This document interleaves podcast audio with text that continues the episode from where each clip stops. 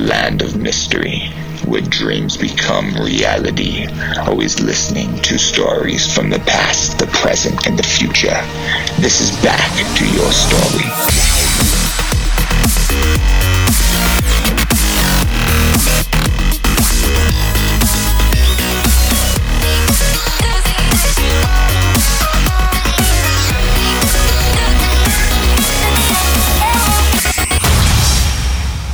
Got your headphones on? Yep, yep. So the importance, Daniel has many fucking uh, facets, right? But um, I don't even know if that was the right word. But uh, the reason that we started doing this is I'm a big person in not bullshitting. I grew up. Uh, with my parents, especially, I'll just say my parents, um, who uh, they kind of made lying as just second nature. And Yep. I did that for a long time. Um, I, I remember being like fucking 14 years old, moving to Santa Clarita, and I wanted these kids to like me so much that I said that I was a professional skater and I could make these uh, these these like ID cards that could get you into fucking any skate park, right? And um, because I just wanted them to be my fucking friend, uh, and I ended up making a whole bunch of them and shit like that, whatever. And it didn't work, and it blew up in my face. But as I started getting older, um, you know, some people started calling me on my shit, calling me, you know, like I, I bullshit too much. And this was really important when the podcast came up. I don't want to be bullshitting. This is going to be put out for who knows how long and how many people are listening to it. If myself or one of my guests is talking about something or Daniel's talking about something, we want to be factual. So if we don't know it, if we don't, uh, you know, we, we have a thought, an idea, this motherfucker right here is looking it up as we're freaking going. Um, so That makes sense, man. I mean, my, look, my dad's like my dad's pretty much the same way. Yeah. He's uh, very much a bullshitter sometimes, and I mean that in love. You know, I Of love him a lot, and it and he's done some great things with it. But man, lying was like second nature to him, and for him, it went like it went into the- his personal life. He used it for his business, and sometimes it worked out really well until it blew up in his face. But his personal life is just no good reason to lie like that. And you know, with cheating and affairs and stuff like that, and just constant cheating. And he used to. Now you can see why, like, it fucked me up for a little bit. He was like, always deny. Always deny. Whatever comes up, always deny. I'm like, that sounds healthy. yes, it's so true, man. It's so true. My mom, uh, you know, she she did the same. I, I love her, and this is like not anything um, to put her down, right? But this is just the way that I I was raised. And when lying and bullshitting and cheating becomes second nature, Or it's like accepted. it- of course, of course, right? Um, eh, you're telling these lies, and it's like you fucking believe it, and it, that that was happening to me, and so I don't want that, and I work really fucking hard. That's why when I walked in today, I was really honest with him about something that I did, and um, and I'm not going to bring it up during the podcast, but it's just uh, it- it's it's really important to just put it all out there. I get it, man. I mean, I honestly like when I, I think up until eighteen, nineteen, I probably followed my dad in a little bit and like bullshit. And I look, I Wait, still you said eighteen nineteen? yeah, like that. I was like following him in terms of being like lying and Okay, okay. like, Oh, bullshit. I thought you meant from 18, no, no, no, no, no, no, no, up until then, and like then I would like even in personal relationships and things, and I obviously that blew up in my face because I ended up like cheating on my first girlfriend, and you know, and that ended up being Yeah. really bad. And then since then, I was like, okay, no more of this because just the shit that you feel in your stomach when you do this just is like burnt, like it just feels like it's acid. Of course, know? absolutely. Um, I don't know if this is just me from bullshitting for so many years. I've uh, classified cheating in a couple categories, right? And I know people listening to this are going to fucking hate it, but I don't give a shit. Um, you know, there are people that cheat. And there are people that have an affair, right? Both are wrong, right? Yeah. Both are wrong. But uh, when you cheat, right, it's like a one-off thing, right? We all make mistakes. We're human. Yeah. On which I, I I believe that a relationship can take that, grow grow from it if they're willing to fight through it, and uh, take the relationship to the next level.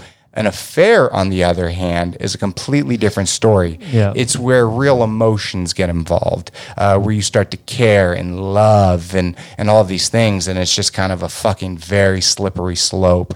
Um, and right, wrong, or indifferent, I do believe that people uh, can learn and grow from their mistakes, right? I hundred percent like, and I I think as long as you're learning and growing from it, because my dad, not to badmouth him or anything, because he has good qualities too, but I don't think he's ever been faithful to anyone. You know what I mean? And he's gone through three divorces at this point. Kids, Okay. like he, I have two half sisters, which I'm obviously they're my sisters.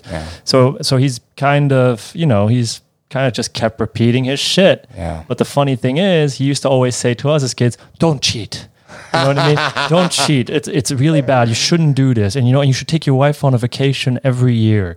You know, and so he would like say the right things, but then I'm like seeing it, and I'm like, why are you not following that advice yourself, motherfucker? Yes, it's You so true. My, my dad would do the same exact thing. It was like, um, uh, do what I say, don't do as I do, or something That's like not that. how right? kids work. No, motherfucker. don't. Like, if I see you doing this, right, as a young kid, kids are fucking sponges, man. 14 years old, your frontal cortex is not even fully developed until you're 24 25 years old. That is fact. So That's at fact, 14 yeah. years old, you are nothing but a sponge soaking shit in. So if you see your parents doing these things and they say, don't do it, but you know, do, do, do, this. It doesn't work like that, you know. And that's like when we were talking earlier about like therapy and stuff. That's always always why I'm like therapy. Like you should, even if you don't want to just do it for yourself, which you should hopefully, but like at least do it for your kids because they're not going to care what you say. They're going to look at what you're doing. Yes, yes. I mean, it, it, I, I, I'm a big believer, and we've talked about this before, where I think everyone on the face of this motherfucking planet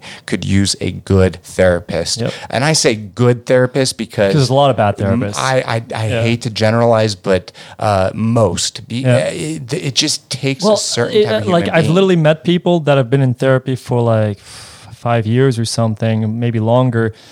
And it doesn't look like any of their issues have been brought up. Literally, there was someone that I brought up something about her dad, and she's like, "You know what? I've never talked about that in therapy." I'm like, "How has that not happened know, yet?" I know. Because they just some therapists just like they're basically friends. They just listen to their problems and just let them talk, and they're not actually working on anything. They're just letting them complain every week, and it's just like that doesn't do shit. it doesn't do shit. Like, you know, my, my therapist, shout out to Brandon um, Grasky, he is a fucking genius. Uh, you know, I, I've been, my, my wife and I've been raising my sister uh, ever since shit, I don't know, I must have been like 17, 18 years old, 19 years old.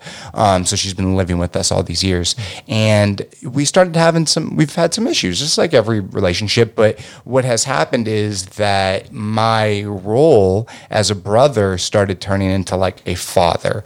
And it just was causing, you know, a lot of shit. And so what did he do? He said, bring your sister in, right? And so brought her in for a session. We started talking, communicating. I mean, from that point, our communication level uh, flipped. But he took it a step further because he realized that my sister needed a good therapist. So he set up another session where he brought in one of his therapists really nice, yeah. to then us have a group therapy. And now my sister goes and sees her on a weekly basis. And I asked him, I'm like, why, why did you do this? He goes, Brock, my, my role is to make you the best, help you become the best you and work through your past, right? And if your sister is this thing, right, in your life, well, if I can help that thing in any way possible, I'm going to do it Bro, you must have just been balling. You must have dude, ah. dude, dude, dude. I mean, I, seriously, probably the first six months of seeing Brandon, all I did was fucking cry. Yeah. I remember he had to bring in someone to like watch over some shit, and I was like, yeah, no problem, it's fine. And the entire time I cried, right? But flash forward, um, you know, like a year into it, we've dove deep into a lot of stuff, right? And so I've been able to look at, you know, issues with my mom, look at issues with my dad, my wife, my my my sister, right? And there's been a lot less crime, but more fucking just working and and and just changing me and and realizing that because you know like the cheating thing we were talking about before um, there's always a there's always a reason right? There's always a reason why husbands or wives uh, do these things they, they these infidelities. Um, it's not just because of this or just because of that. And if you can get to the root of the problem right well, maybe you can change everything about that situation. Um, and I, I, I don't even know where the fuck I was going with this, but I think it's really important that people um, start looking at therapy as as a tool, but finding good therapists. You need to find a good therapist. And like uh, it's funny i have a very similar story like of someone that like really cared for me a lot. And it was not that it was a weird feeling like i like but it was just like unexpected. So I had been with a therapist for I don't know, like a year, year and a half. And I thought I was good. You know what I mean? I'm like, "Ah, I'm good. You know, a year and a half. I'm feeling great. Let's cut the therapy. You know what I mean? I'm ready to go. You know, I don't need it anymore. I'm Yep. healed. I'm fixed. I'm You know what I- fixed, bitch. Yeah. And I was like, and so I stopped. You know what I mean? And so like in three months, I regressed really fucking hard. And the thing is, once you start therapy, like the a things get worse first, obviously, but it, it opens up shit that you didn't How have dare before. you? So it opens up shit that you had before that you'd never had before. So you get all these feelings that you never had before. So three months, all of a sudden, I'm getting panic attacks. I've never had a panic attack in my entire life. Like I'm getting all this ang- anxious feelings because I'm actually having feelings where before I just numbed shit out, Yeah. and all of a sudden it feels way worse than being numbed out. I'm just like, at least I can deal with that. Yes. So like by the time I returned to therapy, because I was very prideful, so I'm just like, no, no. If I go back to therapy, I'm a failure. Yeah. I'm a failure. Then like, no, no. You should be further along by the, like should, should, Yes. should. You know what I mean? So I come back and like literally the day that I'm about to enter her office, like I'm feeling fucking nuts. You know what I mean? Like it was getting bad. Like you, literally where my mind felt like it was going like, and I was literally like I was in su- like such a bad place that I literally thought to myself, I wonder if she's gonna send me to some kind of like mental hospital or something. And like and you know because I was like getting these feelings of like w- wanting to bite myself and like Yes. doing weird shit. And like doing these weird laughs, like just these weird things, and and and then I went into her office and she knew right away how bad it was. And she goes like, she goes like, yeah, I think you need to come in twice a week. and I'm like, and I'm like, okay. You're like, uh, yes. yeah, but I was like, wait, but because I didn't have insurance at the time, so this was all out of pocket, and shit's expensive. You know what I mean? And so I was like, you know. Love to come in twice a week. Obviously, I'm having a lot of fucking issues, and uh, but I'm like, I can't really afford that right now. You know, because at this point, I was barely work. I couldn't function anymore, man. Like literally, I was barely working at this point anymore. And uh, and she did like one of the kindest things ever. She was literally like, you know what? I'm gonna put my rate like literally it was from like 25 percent of what it normally was. Wow. Like a full, full fourth. yeah. And and she was like, and uh, we'll do that as long as it's needed. Wow. And I just started fucking crying because I was just like, who would like do that for me? Like at that point, I was feeling so like, you know, when you're in that place, you just feel so unworthy and just like nothing, like no one cares for you and whatever. And You know how you get into those in those zones. So that was like one of the nicest things that anyone at that point has ever done for me. And I was just so grateful. And and she like honestly did change my life. You know what I mean? Like I was going twice a week for a couple months, and then it got better. Yeah. And then it's always continued to get better. But I stayed with therapy. You have to. You Yeah. have to. That's that's the key. And yes, she is a really good therapist, right? Because to be able to, you know, take away one fourth of what she is deserved, rightfully so. Mm-hmm. Um, it shows how much she cares. But you know, when you were talking, it, it just kind of hit a point. It's like things have to get worse before they get better. And I remember the first six months, um, you know, pretty much quickly I was like diagnosed uh, bipolar, right? Manic bipolar, and I think we all have fucking bipolar one way or another.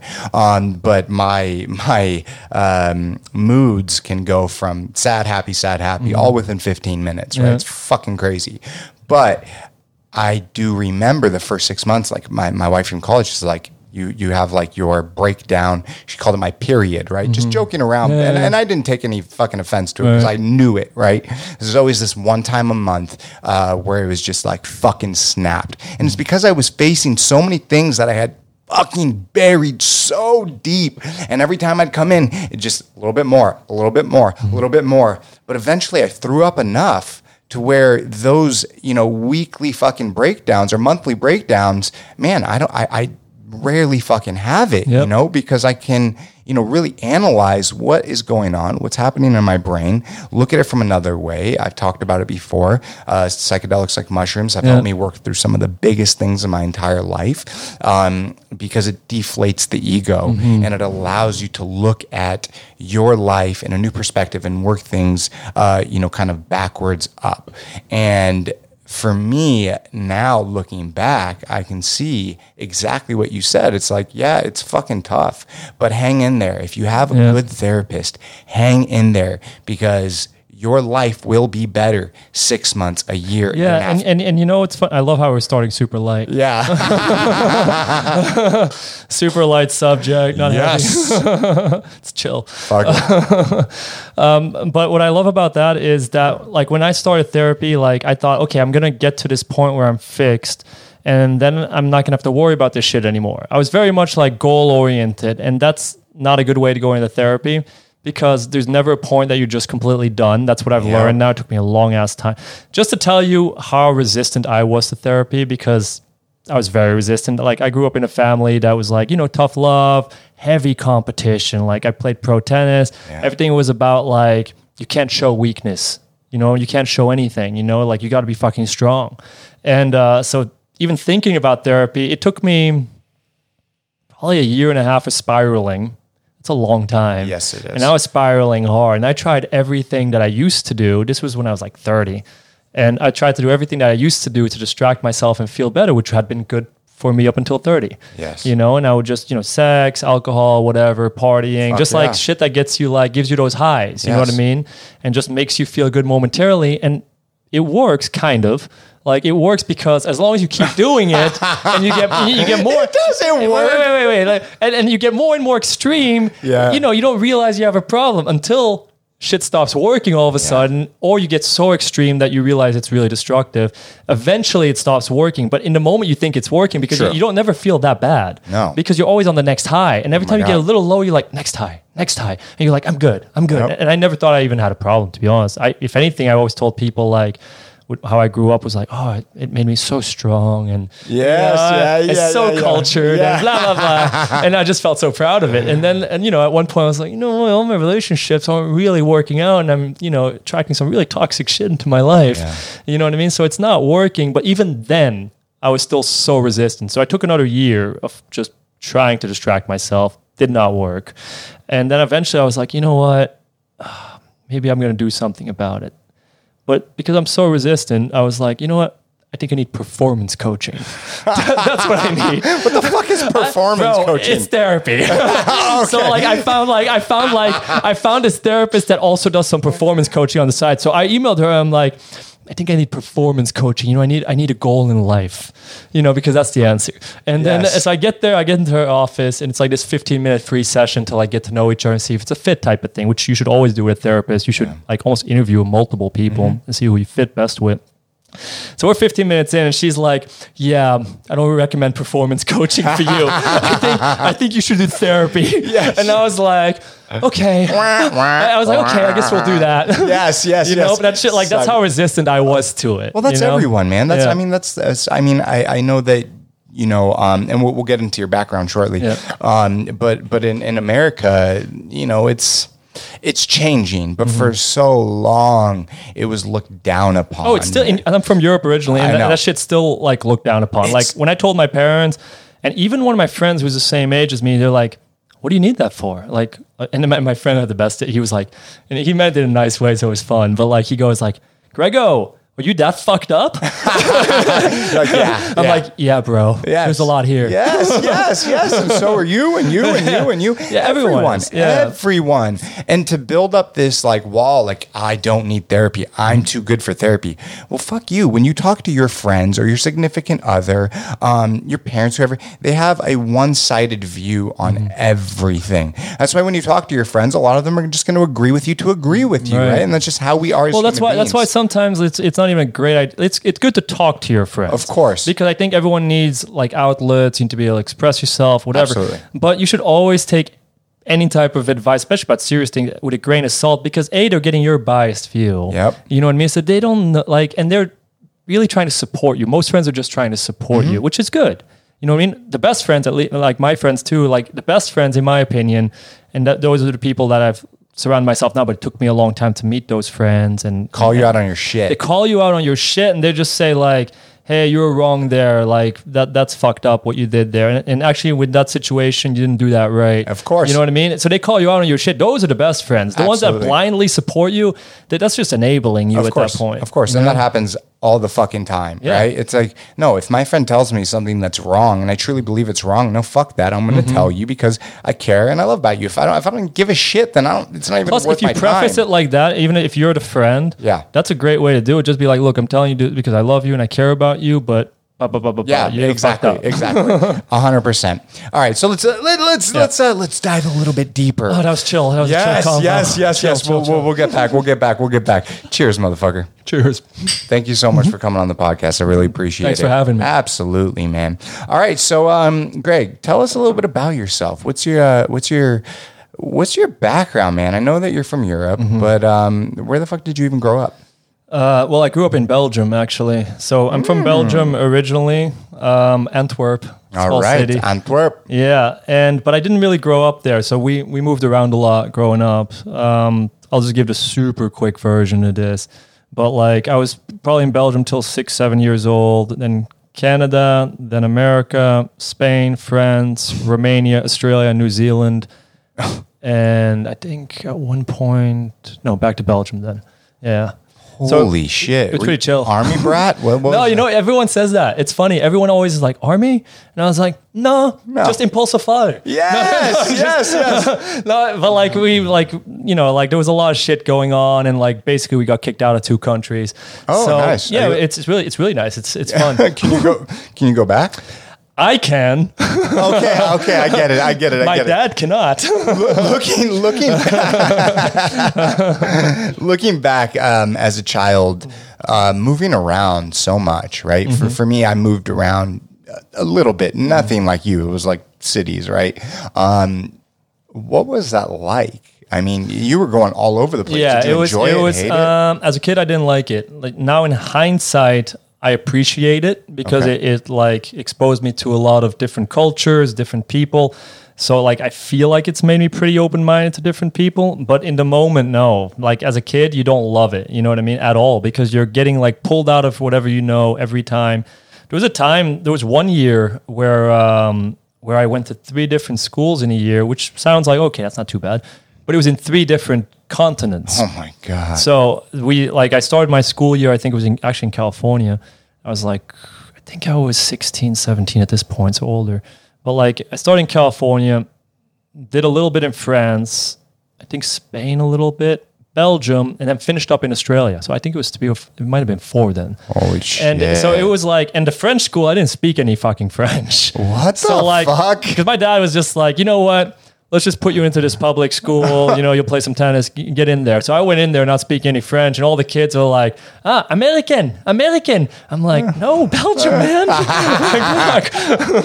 Holy shit, that's crazy. I mean, when you said three different schools in a year, like, yeah, that's not a lot. Well, that is a lot for most kids, right? I went to three different schools um, in a year, but I was suspended. No, I was um, expelled from three different schools in a year because I was, you know, You were a good student. I was a great fucking student, S- straight Fs, um, and a lot of drugs. Uh, that, that being said, three different schools in three different continents, three different countries. Right. That's a whole nother ballgame. It's like all I can think of for you. It's like when as soon as you get start getting comfortable, you make a friend, boom. Well, that's what happened. So like I figured out pretty early on in my life, like because my earliest memories, like which you know obviously therapy's helped with this shit, but like when I was like I want to say six years old. It, my earliest memory is in the middle of the night, like midnight, leaving the country because some shit had happened, and my dad needed to leave the country. So we like, I remember like lights shining into my driveway and shit like that. Wow. And that's like my earliest memory. And then we flew to Canada, and I remember learning English there. And obviously, you know, kids are fucking relentless. Yes. So they just fucking tease the fuck out of you when you don't. Yeah, yeah. So they're like constantly about my English. And when I was around that age, I had a speech problem. So I had like a problem saying certain letters and stuff. So I went to speech school to try to fix my shit. But as a kid, like you're just fucking feeling terrible about Yeah. yourself. You Kids know what I mean? Assholes, man. Kids, kids, kids, kids are. I think kids are amazing, but they course. can also be assholes. No, no, they're but they're also at least they're always truthful. No, it's You know, true, That's what it's I love true. about Yes, like kids yes. like that. They don't give a fuck. They just say whatever the fuck Yeah. comes to their mind. I'm like, you know what? That's a good quality. Now, as a fellow kid, not a good quality. I don't know what kids you were hanging out with because I was a pathological liar. Really? That being said, um, that being said, it uh, yeah, I- yeah, kids are awesome, but their brains are the size of a goddamn pea, Mm-hmm. and it's just your your the way that you look at things at the time. Like it's so funny when you look back at time, right? Everything went so slow. Summers went slow, Mm. school went slow, everyone slow. And now as you get older in your 30s especially, it's like dot dot dot dot every fucking day. It's like Right. morning night, morning night, morning night, morning Yeah. night. And it's just this repetitive thing that doesn't stop until you you know you punch your card and it's your time to go. Uh, but for you, you said something uh, just a little bit ago. It's like you had to go to a French school, Mm-hmm. didn't speak a lick of French. How the fuck was that? Like, Bro, I just sat in class and just didn't know what the fuck was going on.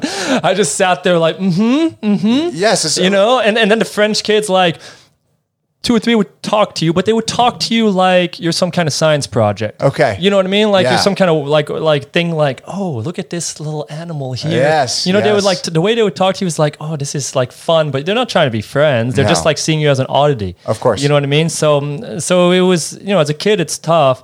I was lucky that with all this, I always had my brother. okay. You know what I mean? My brother was always there with me. So we always had each other. We're very close. Like he lives here in LA, he lives 10 minutes down the street from me. We're super close. He's always been my best friend. And I think without him, honestly, it would have been real. It was rough anyway. But without him, like I'm like, man, I could have turned out way worse. I get you know that. what I mean? I get that. At least you had Yeah. someone there with you, older or younger. Younger. So, Yeah. but was he the scrappy one? Was he the one that would fuck up kids, you know, for picking on you? no, no, none of that. None of that. Okay. No, no. was that no. you?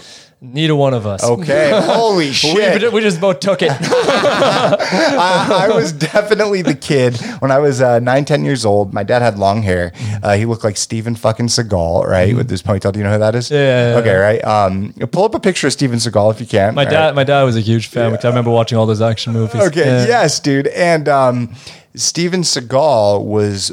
I was, you know, my dad was the big Steven Seagal. I was the little Steven Seagal, right? Mm-hmm. My dad was six foot five, would walk into a room. Yeah, dude, he's so fucking fat now. It is crazy. But this picture right here, the uh if you go to the left, Oh, he's not looking gone. good. All right, no, he's not. But this is almost looks like he has a goddamn toupee on. Look at that hairline. Holy shit, dude. Didn't he become like a police volunteer? I don't know, but guy? That's remember that that is not He became an actual police officer. Okay, well, he's got a toupee. Look at that fucking hairline.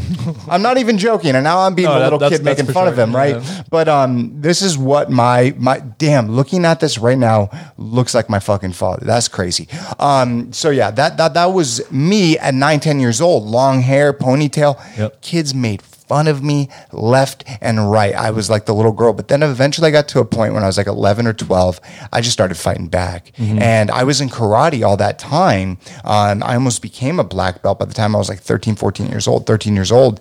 And um, I just never used it because I was told in like karate, right, which was I, I don't know, kind of maybe, maybe stupid, um, was like you know just kind of reserve, you know, take it, right. Um, and I kind of took that to heart for a long time, and maybe I was scared and like all these things, but then eventually got to a point where I got sucker punched in the face one time, which I do believe that every boy, man, uh, kid, every kid, right, that just thinks that they're tough shit Mm-hmm. needs to be punched in the face one fucking time because it's a reality check, man. I don't want kids getting in fights. That is not what I'm saying. But if But kinda. but kind of yes, yes, but kind of it's Be true. humble.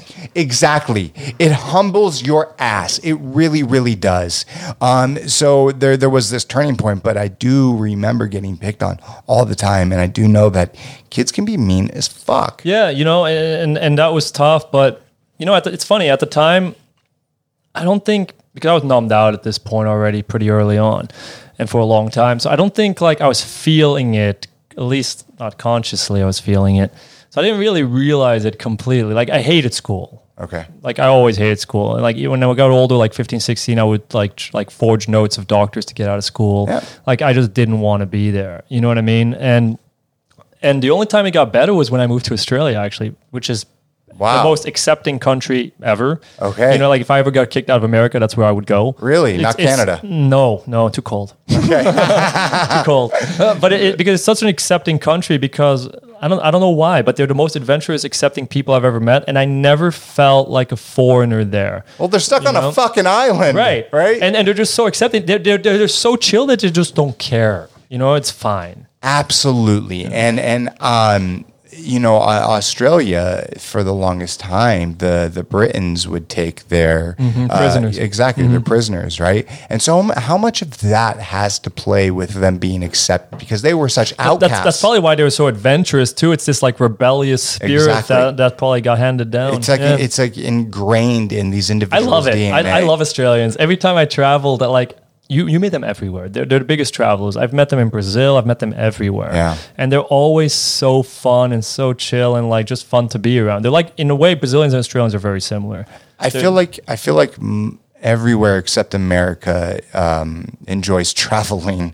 I mean, Europeans Weirdly, love- America doesn't travel that much. I saw some stat that like fifty percent of people don't have a passport. which is crazy to me. And uh, maybe it has to do with uh, you know huge- socioeconomics, right? Maybe that's what it has to do with. Um, but also the beautiful thing about America is it is so fucking big. It's so it, it is so varied. much. I mean, just check out uh, just California alone. Like the shit that you can see here, it's pretty amazing. Like I drove Big Sur once, Yeah. and that is insane. And then It you got. Yosemite. Is that how you say it? Yosemite? yeah. And then you got San Diego, like San Francisco. It's like different. Co- like America for me, the states are different countries. Yes. I, I went to college in Georgia, which which is as different to California as you can get. You know, and then I did my grad school in Florida. So, Yeah, so- that's like its own fucking island. that's its Like, own island. Like, like- all the weirdest shit happens in Florida. You know what I Every mean? time, he, dude. The other day when when uh, when he comes back, I'll see if he can find it.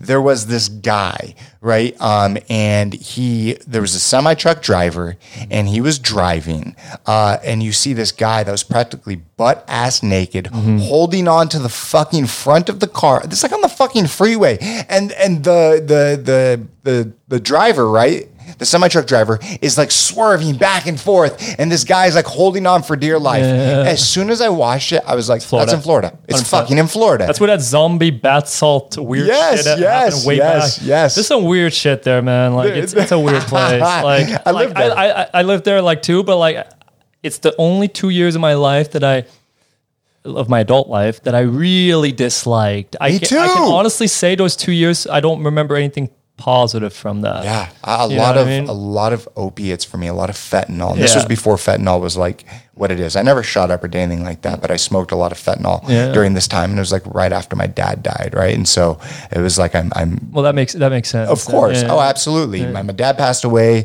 I convinced my mom to send me to London for the summer Mm-hmm. to stay with my friend's family. Did that at 17 years old. Dropped out of fucking school. Uh, came back. Mom moved to Florida. A year later, after like sleeping on the street, sleeping on my, my girlfriend's car, which is now my wife. Um, I eventually moved, and then my wife, when she turned 18, um, moved as well.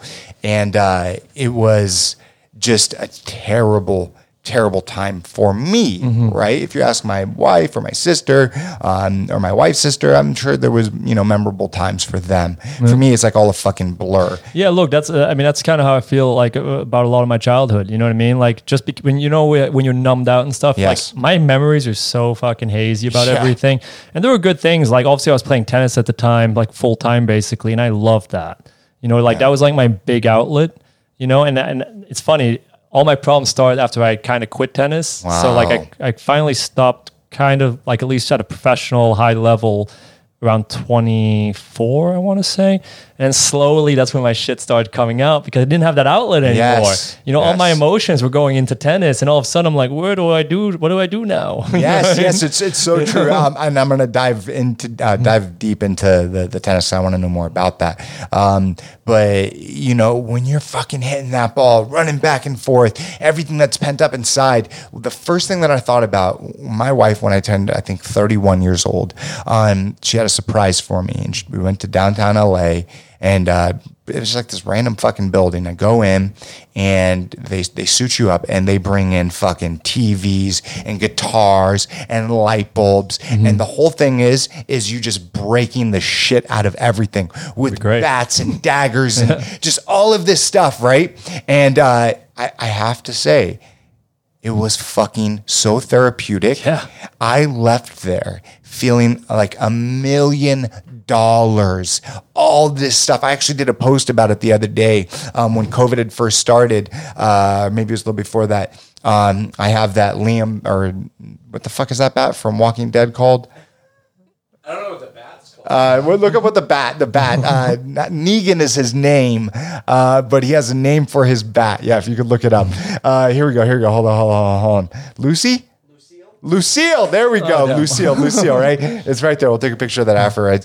Or after. Um, so like we were like people were like throwing like watermelons and water bottles, and it was just like smashing shit, and it was like in slow mo. But the reason of the post was like, you know, sometimes during trying times, right, and you have all this pent up aggression, it's good to just fuck up shit. Yeah, you got you got to get it out. You know what I mean? You got to get it out. And and tennis, it was amazing for that. And and tennis, it's funny. Like it, I know it's known as a country club sport, but it's it, at the high level, it's really not at all. Uh, Andre Agassi, I'm yeah. a fucker. Oh, if you ever, I don't know if you've ever read Open. If you haven't, no, you dude, told me about it. check that out. It's the best sports autobiography Open. That I've ever read. And and I and people that don't even like tennis love that autobiography Yeah. because he's so he hated tennis. Okay, So and his dad forced him to play and everything. Andre Agassi. Mhm. He hated tennis most of his Wow.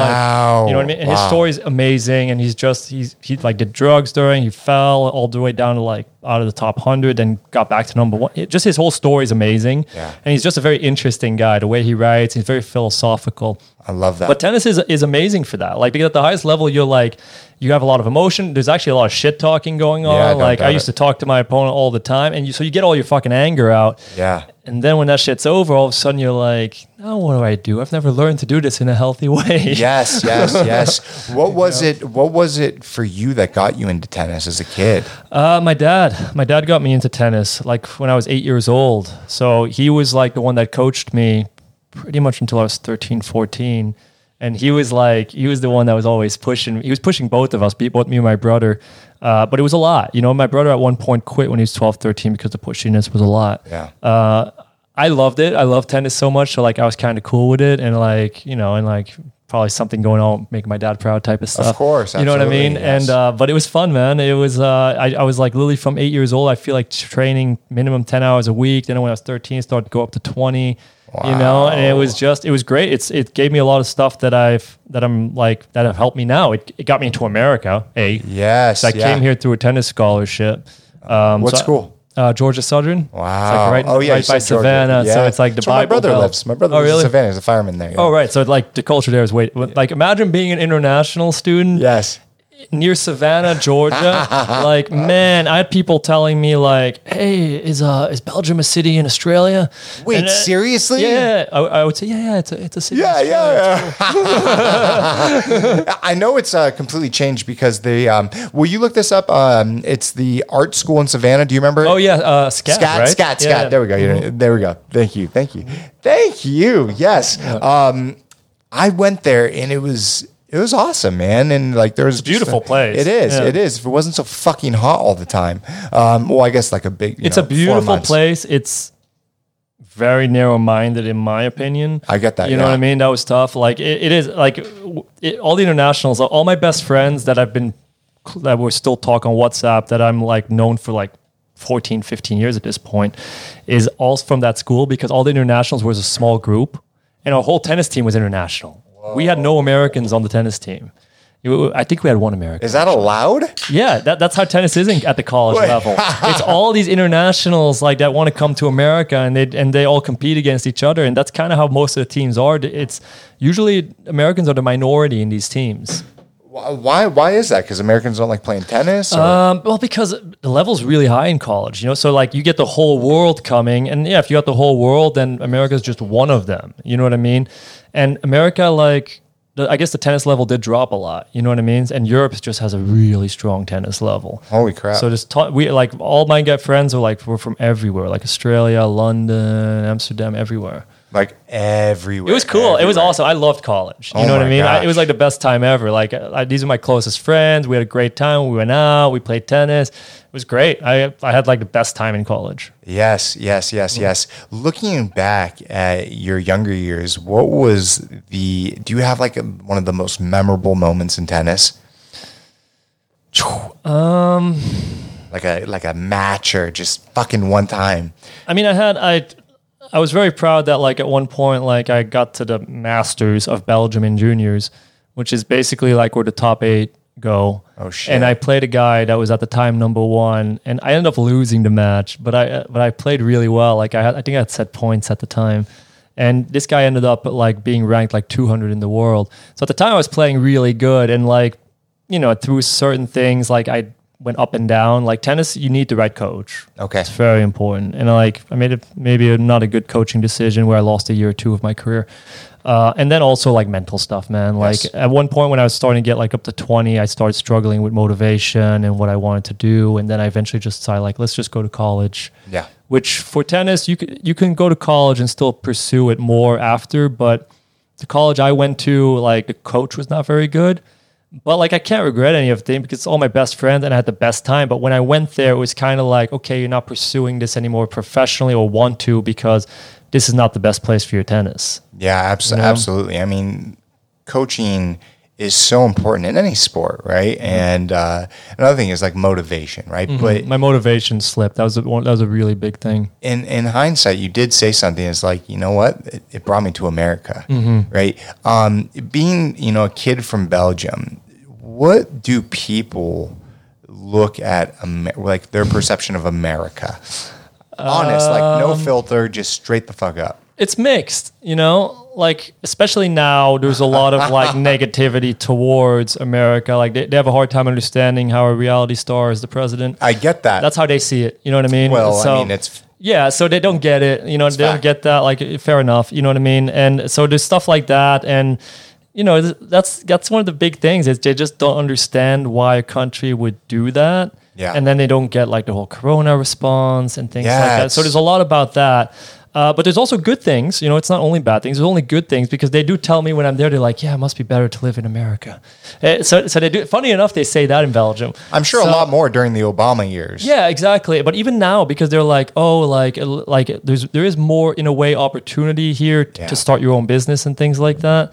Because Belgium is way hard, tax rates sky high, like at fifty percent at, at some point. Why? Why so much? Because it's just because it's like it's almost socialist, you know what I mean? And we have amazing healthcare and things like that, which is nice. Yeah. you know what I mean. But it's it's a really high tax rate for that, so it's a lot harder in in Belgium to pursue whatever your dream is or pursue something and really stick out because there's a lot of it's really made to create an amazing middle class Okay. and belgium's an amazing middle class like the poverty is definitely not as bad as america i think america is very extreme you have really rich and you have really poor yes. you know what i mean and that's been that's been happening for a while that's widening. widening 100% so much more. That- that's that's been widening hard and that's difficult here and the hard thing here is your health insurance sucks here Yes. you have amazing health care. Care. The healthcare is amazing. You guys have amazing healthcare, but the insurance is fucking terrible. I remember I remember when I was in college, I played a tournament and it was in Florida and it was like 120 degrees.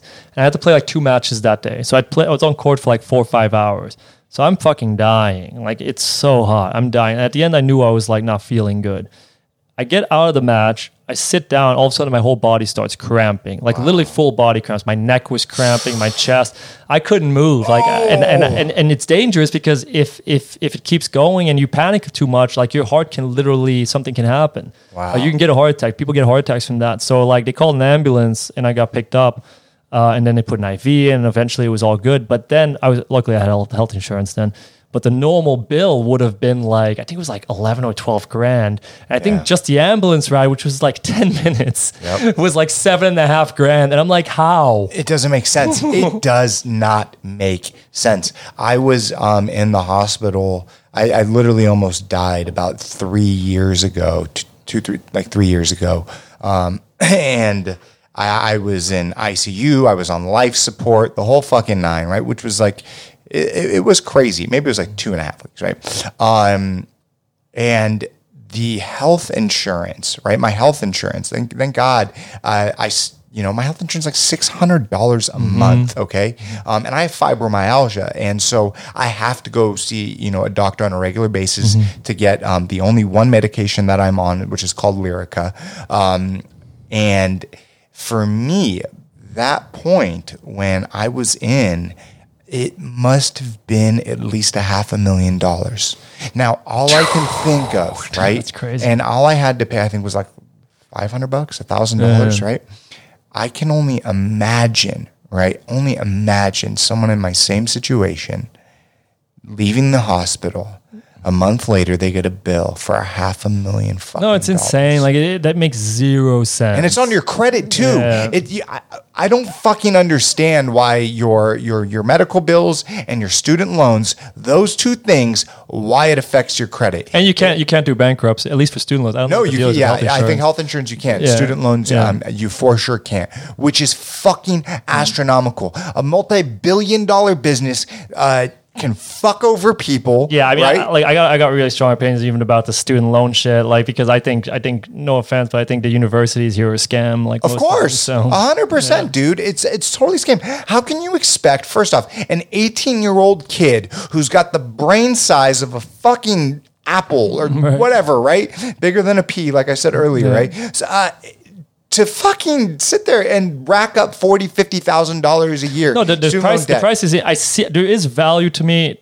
I in think it's too university for some things. I think for some people, For sure. like I went I went wanna to be a un- heart undergrad and then I went to grad school and I did I did an MBA, but I can honestly say the MBA was completely useless. I I, I haven't used anything from that ever in like 14 years or whatever it's been 10 years I guess I haven't used anything from from my MBA it was useless to be honest but I think it is useful for like a doctor Oh my God, yeah. lawyer obviously like Yes. anything very engineer specific things or if you go to a high enough school like a Harvard or Stanford where at least the networking type of opportunities or like maybe Still too it's still too much money for that because honestly you can give someone that much money and you can probably create your own networking Yeah. to, to opportunities that are amazing um, or just travel the world for a year and probably get more out of that Absolutely. so, so there's, there's a lot like it just the, the prices for it are insane like I, I've never understood that and they just give it out like and everyone's in debt. Like I, Dude. I have so many friends that are in student de- debt. Debt. debt, debt. Yeah, debt. Yeah, no, you said And- correctly. Yeah, and, and there's a lot. So and the numbers are like astronomical. I'm just like, how do they allow that? It doesn't make sense. Do you mind looking up to see how much student loan debt there is in America? I think it's, it's over kind of a trillion. No, no, billion- oh, trillion. trillion? I think it's a trillion dollars, and I, I want to make sure. Um, Yeah, that, that's insane to me. Like it's it's like it's a, like that feels kind of scammy to me, dude, a hundred. Okay, in Belgium, in Belgium, you pay like a well, hold on. thousand dollars for the year. Right here. There are 45 million bor- borrowers who have collectively or who collectively owe nearly 1.6 trillion dollars in student loan debt in the United mm-hmm. States of America. Look at the date. What what is the date? February 3rd, 2020. Yeah, that's that this is from Forbes.com, right? 1.6 trillion dollars. Yeah. And if all of them filed for bankruptcy, it's still going to be Yeah, look, like I always tell people, like unless you're going for something specific, I wouldn't, I wouldn't do it. You know what I mean? Because no I- because people have asked me, like friends have asked me, like, should I, like you think I should do my MBA or something? I'm like, fuck no, you definitely shouldn't do your MBA. Like I can honestly say those two years were a waste of my life. Mm. And the only the only reason I did that because I knew, I, I already at that point was kind of not super pro school. Um, although I enjoyed my undergrad, to be honest, but that's because I I- Experience, I, my took friend. philosophy, Well, that's a good class. and that's just fun. It's pretty useless, but it's really fun. I am a big supporter for individuals going to school, not because of the schooling, because like like you said, like I'm all for like you know a doctor, a scientist, an engineer, a lawyer going to school. A hundred percent. Mm-hmm. Like don't be a fucking moron when I say this. Like absolutely, you want to be a surgeon? Mm-hmm. Yes, go to school. Right? You want to be a social media marketing expert? What the fuck is the point? Right? Well, now, now, if if you're an athlete or something like that, or you get a scholarship, I'm all for it I, because I think college is still amazing for what you learn there outside of the classes. You know, like socially. Well, no, the friends, experience. the experience. That's what I was the getting at. Experience is amazing. That's it. But like, it's not. The experience is also not worth like being like 100k or 120k in debt. Travel the world, Yeah. like you said. Yeah, you can just travel the world. For, you can literally like live in Bali for four years for that. Dude, you you definitely can. You know, and life is about experiences. We all have a finite amount of time. We all have a finite amount of time. So, as as a kid, going and seeing the world, uh, it's going to for it's sure. it's the best thing you can do. difference. Like I think traveling is one of the, it has to be like it depends how you travel because there's also like I think traveling is the best thing anyone can do because Yeah. it like opens your mind, Yes. shows you different cultures, different people, and if you stay in your one area or and most people surround themselves with like-minded friends, Mm-hmm. which is kind of natural. Um, so you don't learn too much and you think you know everything, but you don't know shit. And not that you know that much more, but at least you're like opening your mind to like, you almost get to this point where you like realize like, oh, all these ideas I have, there's always changeable and all these beliefs I have, they're temporary, and I might believe this now, but in five years I'll probably change my mind. Who knows? But It's it so opens true. you at least to that that everything that you think can potentially be changed outside Yes. of maybe values. Obviously, values are different. Yeah, they um, are, But- right?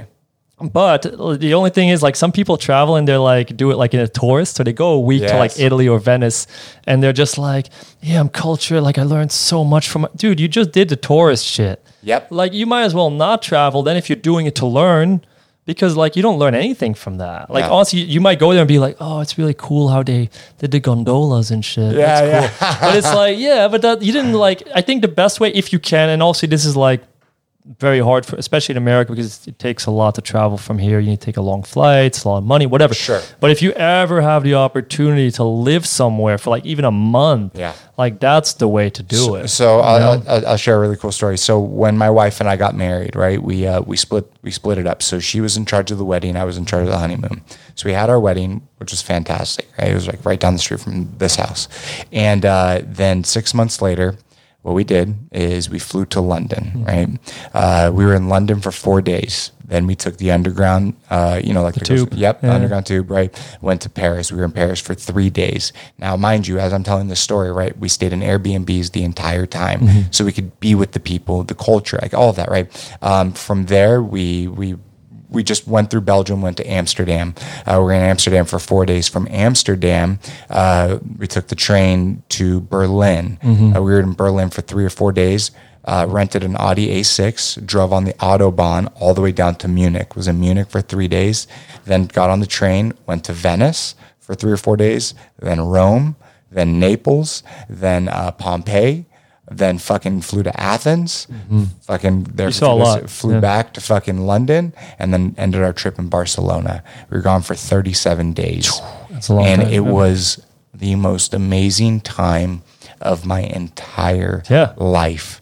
I took more out of that experience than I think anything I've ever done. Yeah, that's amazing. That's that's what I would want to do for a honeymoon And- type thing too. And what we did was we uh, we did a lot of historical shit, which was really important. But we traveled uh, either by like when we were in these towns, right? Either by bike or on foot, right? So you get to see the area. So you get to be. I mean, there's just such a big difference. Um, when you actually are on a bike riding through some of these towns and cities all across the world. And to this day, like we just did a road trip back in October. We were in, flew to DC, went up to Philly, Philly to fucking NYC, right? And like everywhere we're in these places, like riding all around DC for her dad's birthday, his 60th birthday on the fucking scooters, man. And just like such a cool experience. And I think traveling is such an essential part of life. Um, and I hope before I leave this fucking world, I see m- as much as I possibly can. And I share that because you know what, what you said is like traveling is essential. So especially when you're talking about a kid right? For for me when i went to london right after my father passed away um, it plays such a vital role of who i who i am today right? Um, but then to even take it a step back another thing that you said right you're talking about values, right? I think that values are instilled in us as at, at a young age, and so that correlated when I went to Europe on my trip, right?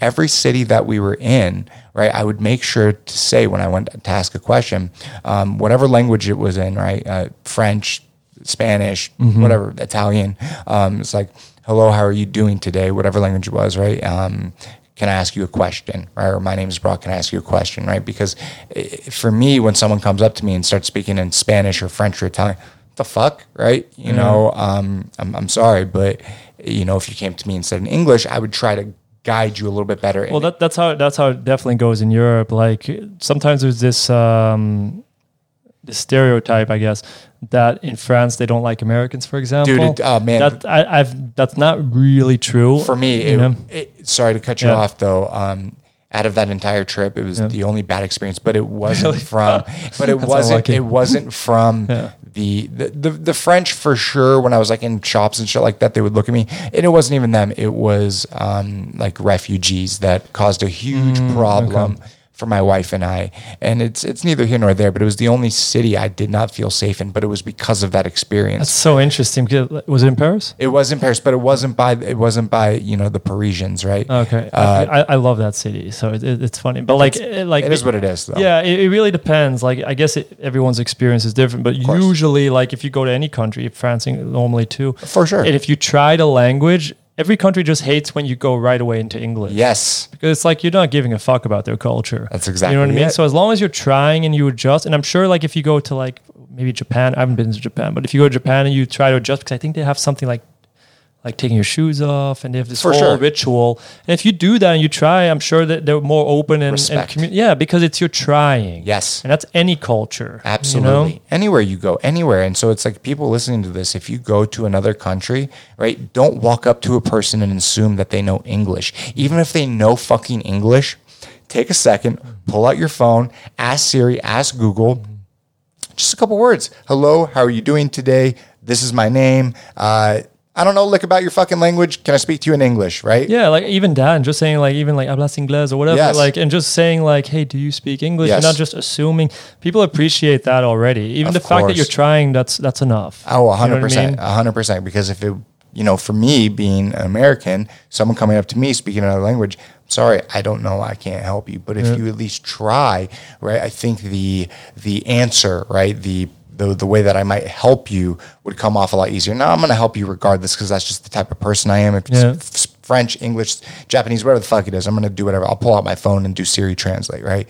But I, I think you know people as a whole, um, it, it especially with America, you know, having the rep that we do have, um, we're not king shit, Yeah. right? Uh, so take a second out of your day to do that. But all right, I want to bring it back to your story. All right, so you've traveled all over at a young age, right? Um, do you remember? Because you got a scholarship, right? Um, what was that experience like? Do you remember the moment that you touched down in America? Yeah, yeah. I, I still remember when I first got to the college. What was that like? Uh, well, it was it was different than I was expecting because Georgia's way different. America's very different. Yeah. So when I got here, I was just like because I was by myself. You know what I mean? So Your like brother? my brother wasn't wasn't with me yet because he was he's younger than me. So he came a year later. So when I arrived, it was just me. So part of, like it's weird. Normally, I, I guess most people would be like, oh, and I felt like anxious or scared because I was like, oh my God, like my family's like a 10 hour flight away or whatever it is. But honestly, I didn't feel that. I literally got there and I was just like, yeah, freedom. Freedom. I was just, I was just so happy to be there and just so excited. I remember those first three months. Ev- Everything was just amazing for me. I was like, yeah, the food's amazing. All the friends, and I was so social because I had so much energy. I literally felt because I I didn't have many friends growing up because of moving around. Yeah. So I was just like, finally, like, I know I'm going to be here for four years. Now's the time for me to like build an actual life. So I got there and I was just like the first two weeks just going nuts on being social. I literally went to the international conversation hours, which is something that they did. I was just trying to hit on every girl there. I was like, Yes. yeah, going nuts. this is before the days of Tinder, right? Yeah, yeah, way before that. You still have to, you know, do the real thing. Yes. So like I loved it, man. There was no part of me when I came that was like fearful of it, but I also grew up different. So the way I grew up was like chaotic. Yeah. So I was also used to a lot of changes being there. I usually I used to have a harder time with calmness. Okay. So when things got calm and things became routine, that's and I didn't realize this until therapy, but I would always do things to fuck it up or to sabotage it. I get that. Because if it felt calm, I got bored and I was just like something's wrong here. Like and in relationships too. Like I'd be like if everything was calm, I'd be like, "Ah, something's wrong here." Like this relationship's probably not good. You know what I mean? Like and I would always have things and with so I would need some kind of chaos going on and I would always play the best when there was a lot of chaos going on. Mm-hmm. So like even with tennis, like when a like a coach got fired, all of a sudden I was like, this sounds like sick almost, but like I was like really fired up for some Yeah, reason. yeah, like yeah. yeah. I didn't want the coach to leave, but I was like, yeah, change. Yes, you know what I yes, mean. And I was like, change, and I was just so like, now is my time to prove myself. You know, and even when a when a girlfriend broke up with me, it was like the best tennis season I ever had. Oh my gosh, mean? that's crazy, man! It's so weird how these, you know, these things in your life, right? Whoever's life it is, um, directly correlate to you know whatever situation is. So for you, right, chaos, right? This mm-hmm. this chaos that was just surrounded you for your entire life. When things get calm, you need chaos. So what do we mm-hmm. do subconsciously? We start to fuck it all up. fuck it up. And it's funny. It took and it's still a work in progress because I still get very restless. Yeah. You know what I mean? And when things are calm, especially during this pandemic, I mean, sure, everyone's suffering through that, but it's like I f- really feel it a lot sometimes where I'm just like, I got to get out of here. Yeah, You know what I mean? Because it, like it's just like something I've learned to like basically be okay with. But it took a long time because I didn't know what was going on before. Yeah. You know what I mean? It took like through therapy, I finally figured out like, oh, this is what's going on. It's because you grew up like this, and now chaos feels like home to you, and like stability feels weird to you, and doesn't feel like this isn't home. This isn't good. Yeah. Whereas like, okay, this was actually fucked up, and this is actually a good thing. So it's been like retraining your mind and stuff, but it takes time, you know. Like Oh God, I, I, it's it's. I've been in therapy now like four years, I guess, three four years, and uh, I feel like I'm at a place where I'm okay with that now. But I still feel it, but now I'm just more okay with. it. So now I'm like, oh, this is what's happening. It's fine. You, know can what I mean? you yeah, you're able to kind of look at it from an outside perspective. Yeah, and then that's smart. that's what's beautiful about therapy. I think sometimes people think they go to therapy or whatever, and they're like, "Okay, I'm going to fix, and I'm always just going to be in a good mood."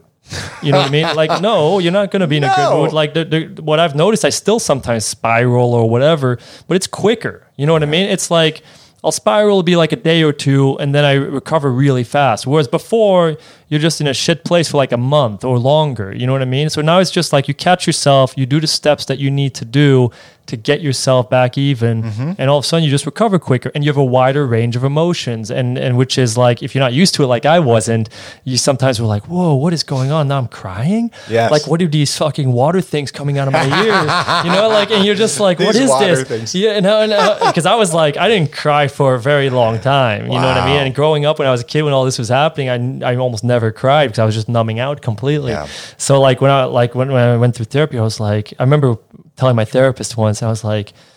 I feel like you know. I feel like how much more this crying is going to keep happening because I was like, I feel like I've cried so much in these two, three years already. And she's like, she's like, you know, I'm going to be honest with you. Um, it really hasn't been that much. Oh my and I'm God. like, what? That's so funny, man. But at least you can you can see it now, you know, Yeah. And appreciate it for for what it is. Uh, these water things dripping out of your eyes. well, I've learned. I've learned now because I think I used to be very proud that I wasn't an emotional person. Yeah, I'm like fuck I'm fucking that. tough. Yeah. you know, like I, I, I'm just gonna power through. Which in some ways it could, and I think there's a time and place still for that. Yes. I think you do like. Especially in LA, sometimes I've noticed. Sometimes people go to the other extreme. And I definitely went to the other extreme at one point too when I was very heavy into therapy, where like you get almost too sensitive. Yeah. You know, and everything's like triggering and blah blah blah. That's- it's I mean, that's- you get too much fuck, then. You get too now. much. Like that's too much, and that happens a lot now with Yes. trigger warnings, which Yes. uh, you know I don't believe in that, but whatever. No. Yeah, That- yeah, yeah. that- I that's my thing. You know what I mean? But Yeah. like, and and so you can go too far in that, but you need to be able to power through sometimes. Like sometimes it's time to do battle Yeah. and get your shit done Yes. and fuck your emotions and just fucking go. Yes. You know what I mean? But you can't live your life like that. No, no, you no, know what no. I mean? You like you have to be able to separate. It's it's like if you're a warrior or something back in olden times. You got to be able to go in there, kill your enemy, and Yeah. then like after that, go back to your family and be this loving, Yes. emotional person. Yes. It's a weird like analogy, It maybe. is. No, no, no, no. But it's, it, it's so funny that you said that because Yeah. it was the first thing that came to my mind, right? Yeah. Because in life, right, uh, there are times where you have to fucking pick your goddamn pants on, Mm-hmm. put your pick your pants on, pick your pants up, and and battle through it, right? Mm-hmm. And if you are always so emotional and sensitive about everything and this and that and blah blah blah blah blah then it just becomes this snowball effect the snowball effect thing works for so many things in life um, but if you have the ability to you know kind of okay i got this i have to take care of it right Mm-hmm. but once it's done i'm going to come back here right uh, instead of just being you know like this Yeah, and, and you got to be. able I think you had, like that took me some like so I went both extremes, which you do through therapy. course, it's normal to life. it's like a pendulum swing. Yes. You know what I mean? So like it's normal. So I went the other extreme too. I went from always just getting shit done and feeling nothing to barely being able to function because all I'm doing is feeling. You know? So there's a pendulum. So like you got to be able to balance it out, and that's and that's always hard. Like you, that's just a constant work in progress. Yeah. I, don't, I don't know.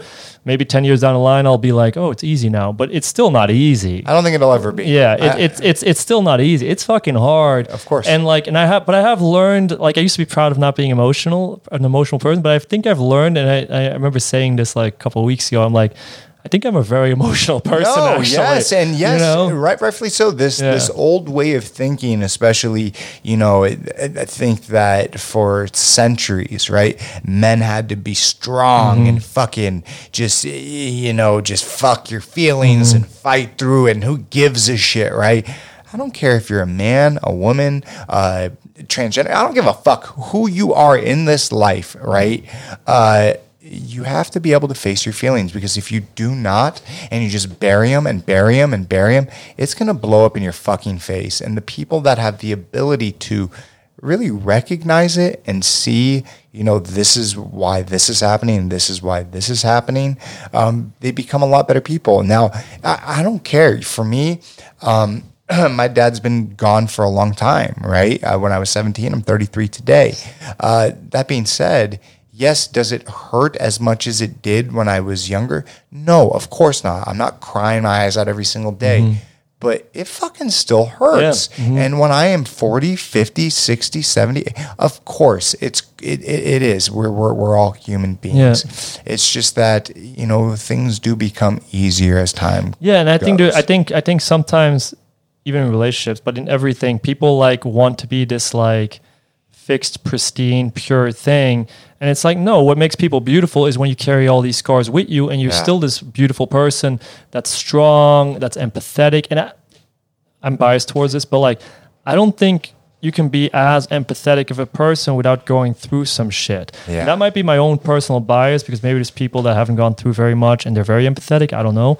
But like for me, like it's I feel more empathetic to a lot of people with like depression, with drug use, all this type of stuff, because I'm like, I can totally see how you get there. Yeah. You know what I mean? Like I feel I've been there, so I know how you get there. So all these things that people do, I'm like, oh yeah, that I can understand. Well, you, know, know? when you talk about empathy and not going through a lot, and I don't know because I'm not him, but the first person I think of is Donald Trump, Right. right? You know, during a time like, you know, COVID 19, uh, put the policies aside. That's not what I'm fucking talking about here when I, when I say this.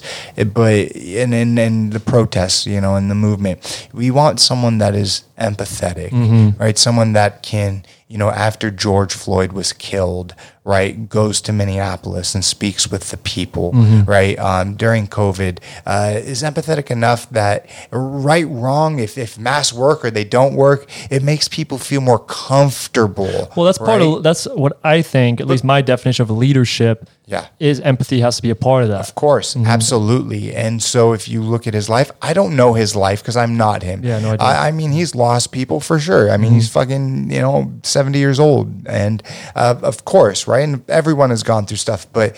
uh Either he's so good at blocking shit, right? Um, or there's something else going on, or he hasn't gone through a lot. But But you know what? What I find interesting about that, because I actually think maybe there has been some things that have gone on, but he's sure. never dealt with it. You know what I mean? Like if you met me when I was 24, 25, 26 even, uh, up until 30, to be honest, you'd be like, probably like, oh, this guy's a little bit of an asshole, but you know, he seems like he didn't go through too much. You know, he's Yeah. fine.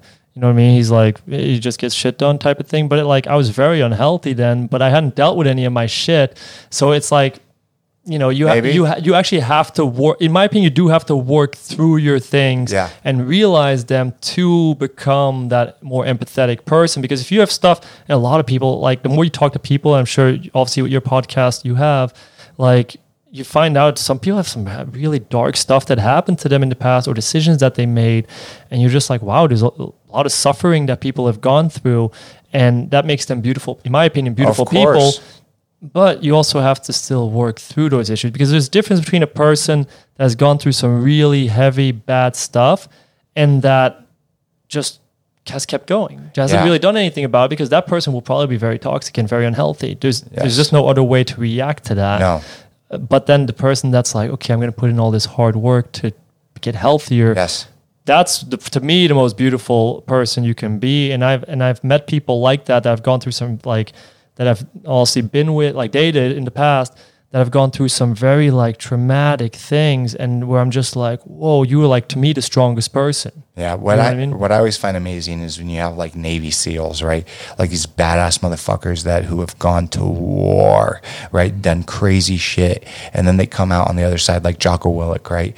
Um, he, this man has been through some shit, Mm-hmm. right? Regardless if he put himself there or not, right? Um, because obviously he joined to be, you know, you know, be, to become a Navy SEAL. Um, but then to come out on the other side of that, uh, you know, an empathetic, caring individual, Mm-hmm. um, obviously means that he has worked through his stuff, right? Um, because working through your stuff doesn't mean just you know taking care of you know your health, your fitness. You got to work through it mentally, right? Um, and so that's like one side, right?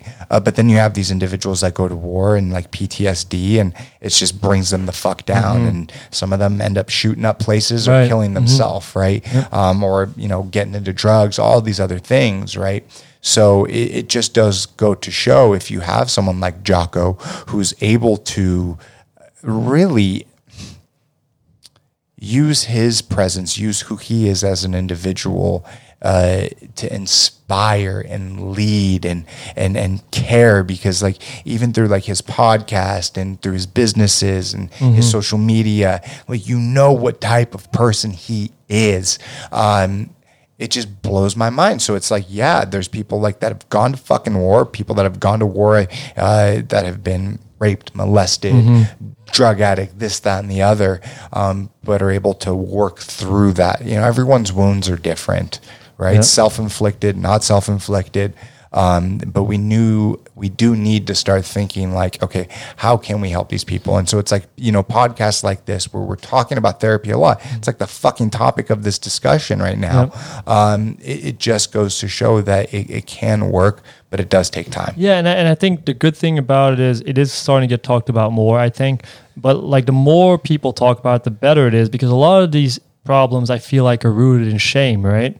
Shame is like the big thing that all this destructive behavior comes from. Yep. So the more you can like ex- be accepting of people and understanding of people, then people don't act out like that. They don't. No. Most people act out of shame. They just do. Like almost everything you can see that's like that's like whoa, that's crazy.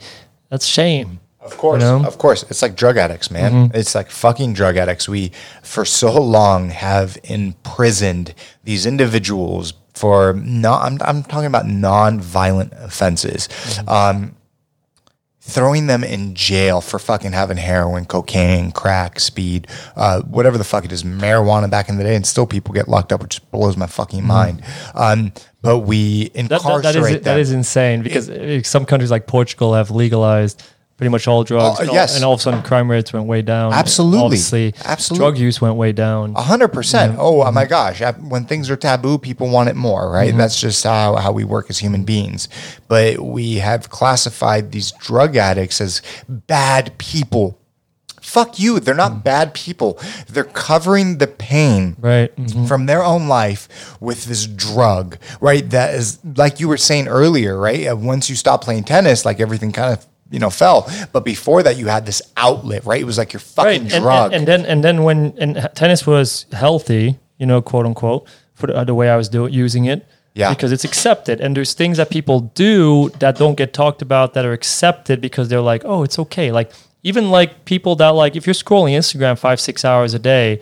Like that's also an addiction, and you're also escaping something, but it's more accepted because it doesn't look explicitly destructive. of course. But it is destructive. Fuck yes, you it know what. I mean? And and it's or overeating, Overeating. overeating, or even alcohol, which gets accepted a lot. Which You is crazy. Yeah, like all these things are as destructive. The only difference is that drug use is stigmatized, course, obviously, yeah. and obviously also because there's more danger there in terms Yeah. of how quickly it can kill you. You know what I mean? sure, sure. Like that. That maybe is one of the things. too. cartels, all Yeah, that shit, like right? uh, or, But- or just overdosing or whatever. Yeah. There's things that can happen that you can't really, I guess, overdose from Instagram.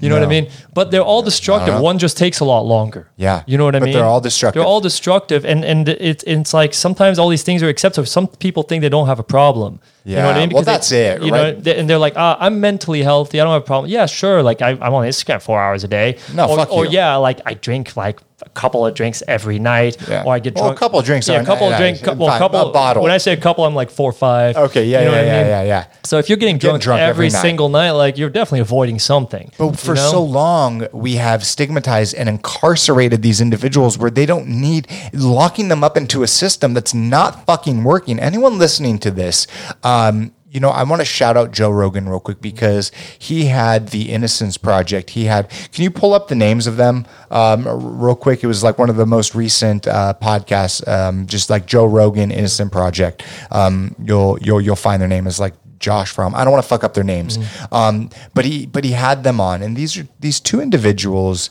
came on to share. Uh, what the fuck is going on with criminal justice reform, uh, things that I'm talking about right now, uh, and how we are, and individuals that were wrongfully accused of fucking murder. Well, in, in America, it's really fucked up. well, it's fucking Yeah. terribly fucked up. But what what what what happened for during this podcast right here? Let me let me say their names. Uh, Josh Dubin and Jason Flom. Uh, you know, shout out to these two guys for coming on to Rogan's podcast because for me, this was the most influential podcast Rogan has ever done.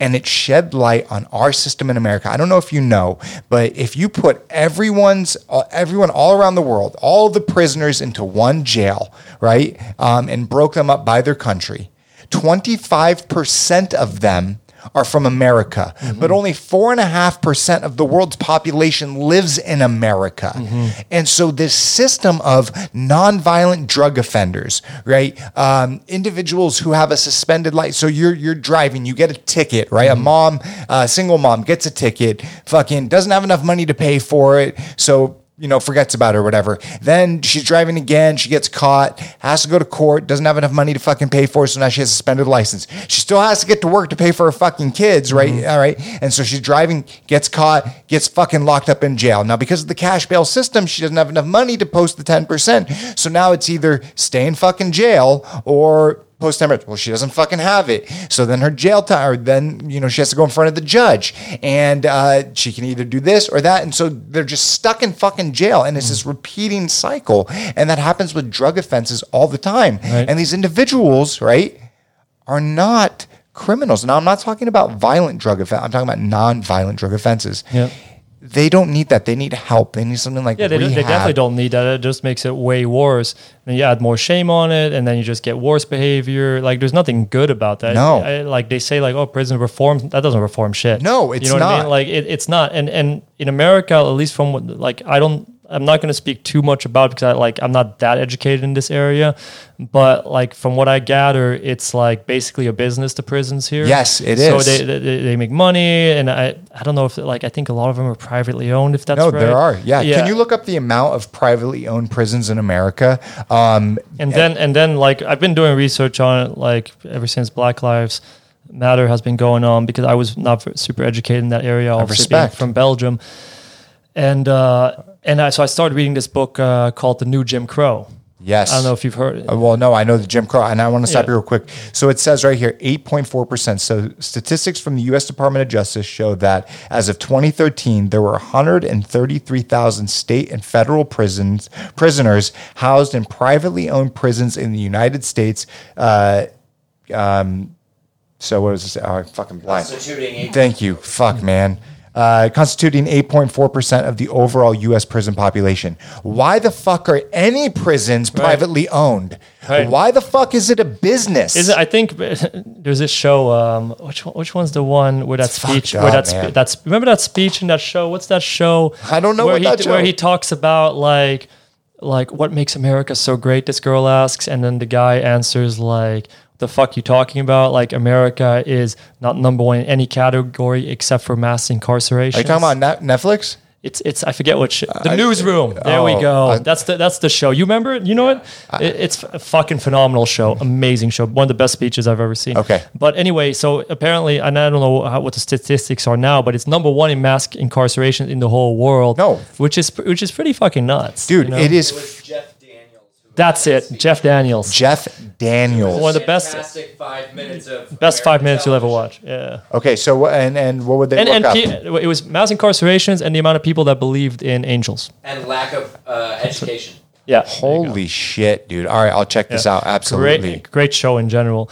But it that part's crazy to me. And so when I was reading the new Jim Crow, I've got like halfway through the book, um, and it, it- what it talked about like all these things that were created, and even like how a lot of these prison systems were created, basically like were racist systems because Yeah. they're created to basically put black men and especially yeah. black men Yeah. in, in prison and and you see like something like what was it the Reagan law or something Uh-huh. back in 82 or something when they did the drug the war on drugs The war on drugs. but at the time, there weren't any dr- drugs in these neighborhoods, not very much, and it wasn't noticeable. But then they started like doing it and like bu- building it up, and they use it as an excuse to put more people in prison. And that's Oh, what this book 100%. talks about. And like again, I'm not going to talk a ton about it because I'm not going to pretend that I'm super educated in this Yeah. area. Like I just know what I've read and from what like like I've talked about with friends and uh, other people that have told me. But like just from what I've read, I'm just like, whoa, this is it's very Dude, extreme here. Dude, the system is fucking corrupt. And that is just straight facts. And if we continue to do this, it's just an, a fucking cycle that never is going to change. Uh, when we look at individuals that have a mental illness called drug addiction, and we don't do anything about it except lock them in fucking cages, it's just going to continue to happen. Yeah. And how much of does that? So when these individuals who have you know drug addicts, both of my parents were drug addicts, right? That definitely does something in our DNA, and it's passed down genetically, Yeah, 100%. generation, generation, generation. And so for me, and I, we talked about this last time, my whole uh, you know philosophy is do everything different than my parents did, and I love my parents, both of them, absolutely.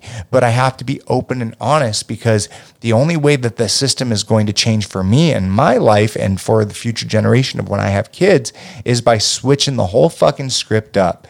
But if you look at their parents and you know their parents and their parents, and this happens all over the fucking world. Um, things have to change. And so I hope that, you know, the more and more people talk about it and realize that, you know, addiction is a mental illness, um, not a, a fucking choice. Cause all I know is from my own, you know, um, experience is like mm. when I was hooked to fentanyl at the worst, right? There wasn't, I didn't want to do that. I didn't want to have to fucking smoke this to fucking feel good every single day. I mm. didn't want to be fucked up. I didn't want to have issues with my entire family. That was the last fucking thing I ever wanted. Mm-hmm. But to uh, mask the pain and to feel better, um, it's all I fucking could yeah, it do. turns and into a compulsion, you know. Yeah. Exactly. And until you have another outlet, until you have something to fucking live for, which was when I got into the hair industry and met Robert Reed, who helped change my whole life, that I would have been stuck, man. I would still be using. I'd probably be shooting up today. Actually, I wouldn't because I, I never did, and I I knew. I Plus, never like so many, to. like so many, when you're in this, like you're you don't even realize what's wrong. You just know you feel fucking terrible. Yeah, you abso- know, like it's not like you're like, oh, this is why, and this is why I have this, and this is why I should probably do this. Like you're not thinking like that. No, I knew, but I knew, but I knew it was wrong for me. I Yeah. knew it was wrong. But I you knew it the was bad. action was wrong. Yes, but you didn't yes. know why you wanted. To, of course, you know? absolutely. I wasn't working at the root, right? Um, and, and so it's just like, i- i- it's just really important to continue to talk about this. And that's why I brought up that podcast. And I think that the more and more people talk about it and open about it, things will eventually change.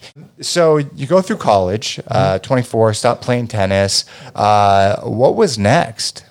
Uh, well, I actually ended up going to grad school right after that in Orlando, Hmm. um, which I didn't want to go to grad school. Okay. I was already not super pro school at that time, um, but I didn't have a visa, so I had no way to legally stay in America. Oh, so shit. I had no green card, and obviously didn't have citizenship. So I was like, okay, how am I going to stay in America? So I ended up uh, was like, okay, I'll just go to grad school. Uh, give me two more years.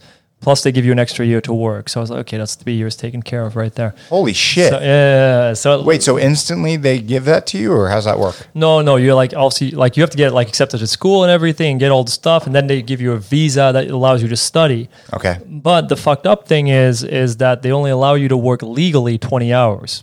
Oh shit. So the 20 hours they they were my grad assistantship. So I got a grad assistantship that paid all my tuition and paid all of grad school. So that was nice. That was great. That was Yeah. like I don't want to say lucky because I literally walked into like every teacher in that school's office to get that. Okay. So like I wouldn't call that luck completely, but I'm grateful for it. For sure. You know what I mean? Because like obviously I didn't have to get into depth and anything.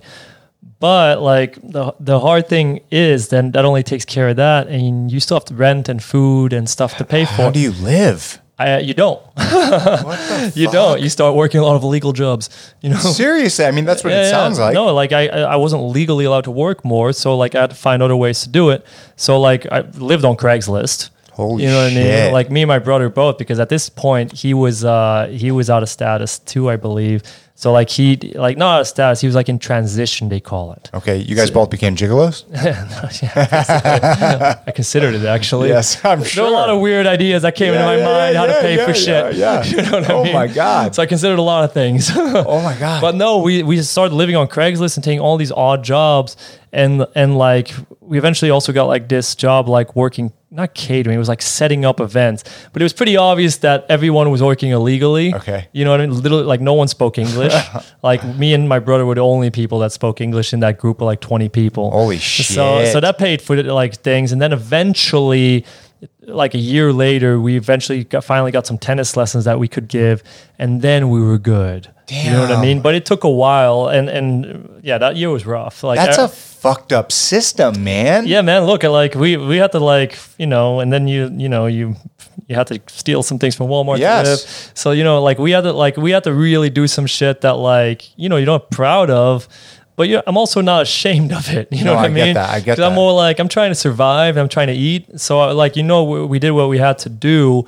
But yeah, it doesn't. The, the visa system doesn't allow you to really take care of yourself. Holy shit. You know, man. they they I guess it, want parents to take care and send money. so it's only for rich know. kids. Like that's what the system sounds yeah, like it's set up to international. If you're an international student, you, you usually need a lot of money. So let's let's really explain Mm-hmm. that really quick. So you're an international student. You want to come to fucking school here, Mm-hmm. right? Um, all you can do is work 20 hours a week. yeah, that's that's legally what you're allowed to work. So what I did, my whole process from undergrad to grad school was undergrad. I was living in Australia at the time.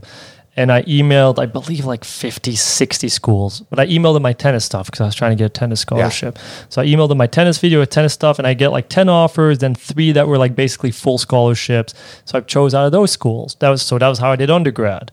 Then once I got through that, I went to grad school and found the schools that were the grad assistantship paid for everything, which not every school does. Wow. So I found one UCF in Orlando Yep. that paid for everything. So I was like, okay, I'm not going to depend on just my test scores and my application. I'm going to drive down there and walk into every teacher's office and ask him for that grad assistantship. So I did that, and then eventually one guy took me on, and that ended up paying for grad school basically while working these side jobs to pay for the rest of the stuff. Yeah, so Yeah. you get you get your school paid for, Mm-hmm. right? But what about your living? They give you a stipend. I think it was 800, 800 bucks or 900 bucks, but our rent alone was 900 bucks. Okay, so- you know, So it's 900 bucks, but how the fuck do you eat? you, you don't like, I guess uh, you, you get money from somewhere, but like, uh, or the 20 hours a week, right? nope, nope, no, you don't get money from that. Like, Okay, no, but you get money from working 20 hours a week, right? no, no, because that, that, that work is for that stipend of 900 a month. Whoa. Right. And, and, and, and for them taking care of tuition, which, you know, it's, it's a pretty good deal because do you have to like obviously like tuition was taken care of, so I didn't have to pay anything for school. So it's still a good deal. It would just have been cool if they would have allowed 40 hours of work because then I could have just taken another legal job and just taken care of my other expenses. Yeah. So then I basically had to just do all the illegal jobs that I could find and just cash jobs and stuff, which was like, yeah, it was just living on Craigslist and every morning doing that. What? That's so fucking crazy. So those 20 hours a week worth of work, what did you have to do? Oh well, me being me, I found found a way around that. Okay, so all right. you know, so what? So I got offered a job at this Center of Entrepreneurship. It, it was called the director there. So I started working there, but I also didn't want to be driving down there every time because that was costing me gas. And I didn't really have a lot of money. so I told him. I, I was like, "Hey man, like it's really tough for me to get down here. I've take, I've, like I kind of lied, and I, and I said like I have to take like three buses to get down here. But if you really want me to, I'll do it." You know what I mean? But I made it seem like this will be a huge hassle Yes. for me. You know what I mean? And he was like, you know what? I used to work at home. So I was like, yes, okay, good. So like, so I started doing that. There was 20 hours and it was just grading papers and shit like that. They, they trusted you guys to grade the papers? yeah. I wasn't very, uh, yeah, that wasn't smart of them. Yes, that's so weird, dude. That's so fucking grading weird. pa- grading tests, grading papers, essay, no essays. I don't think no that he did himself. But like a lot of the grading and stuff, and But then- like just like strict uh, like answer. yeah, and I, and I had to like organize this like entrepreneurship competition where I like had to reach out to everyone and organize the whole event. Okay. Stuff like that. It was fine. It was like not even 20 hours Yeah. of work, especially that's why I wanted to work from home. So what I did is I would work from home and get my work done, which honestly wasn't even 10 hours a week actually. Shit. So, but then during my work hours, I would start teaching tennis lessons so that I was also making more money. That's so smart. You know what I man. mean? So Yes. like, it- it- so I like we made it work, but that's why like, that's why it basically I was just in survival mode till I got into LA. Damn, that's fucking crazy. Okay, so so you go through that whole experience, right? When does the the bell go off? All right, I'm gonna move to LA. It's funny. We, me and my brother, so we're really, like I said, we're really close, and we've been talking about LA since we were like seventeen. You know, why? I don't even know why. My, my brother always wanted to be an actor. Okay. So he knew he wanted to be in LA. I didn't know what the fuck I wanted to do. Like tennis was my only thing. You know, so after tennis, I was lost for a very long time. I get that. Like I didn't know what to do. I just really didn't. And but I knew my brother wanted to go there, and we both wanted to go to LA. We were we were watching this really like kind of a like dramatic show, and it probably sounds kind of stupid, but like we were in, living in New Zealand at the time, and uh, we were watching the OC. Okay. I don't know if you remember that show. Of course, you know what I mean. yes. So me, my brother, and my dad at the time, because he was he was going through his own personal crisis, Yeah. and had just lost his business, and there was a lot of shit going on. So all three of us were just binging on the OC for Yeah, eight hours a day. Yes, you yes, know what I mean. yes. And uh, and because we didn't know anyone, we had just moved to New Zealand, no friends, we didn't know anyone, so we were just doing that. And then me and my brother were like, yeah, we should we should move there. That's where we should live. Yeah, you know what that's I so mean. And Tom wanted to be- be an actor, so like eventually we made our way there because of that. So he was like, I want to be an actor, I want to be there, and we were very close. And I was like, I'll go with you there. Like, what else do I have Yeah. to do? You know what I mean? So that's kind of how we ended up doing it. And we actually came from New York at the time because we were working in New York. And uh, so we drove from New York to LA just with the car and our stuff, and that was it. What was the feeling like when you got to LA? It was great. It was fucking phenomenal. We we we, we, we, we like did this thing. when we were 17, we were like, you know what? When we drive to LA and we're all, all on the 101, we're gonna play that song California, Here We Come. Yes, yes. It's a great fucking song. Did you guys do it? yeah, we did it. Like once we got there, we played the fucking song and we were like. We finally made it. You know, we got to where we wanted to be, and it was fun. And even the trip was had a like trials and tribulations to it. You know what I mean? Because when we drove from New York to LA, it was when that I don't know if you remember this, but when the government shut down briefly, Oh, yes, of course. and we want to see all these national parks. So we get to this national oh. park. We're at the entrance, and they say, "Yeah, two hours ago the government shut down, so you can't see it." So we're like, "Fuck me," you know what I mean? And I was like, "Okay." So that happened. That was fun. And then so and then we ended up driving. And then we almost got to LA. Our car just like broke down and shit. So like.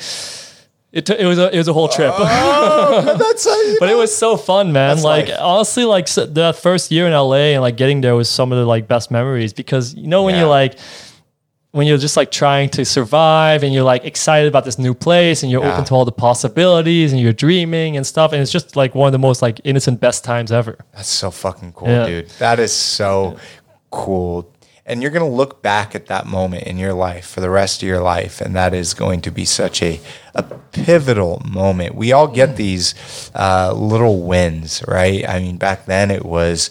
Uh, you know, coming to LA and you guys fucking did it, right? Like, how many people in this world, in this world, look at they look at Los Angeles as like this fucking beacon of hope and opportunity and fucking glitz and glam and movies and all, all of this shit that's packed up into LA.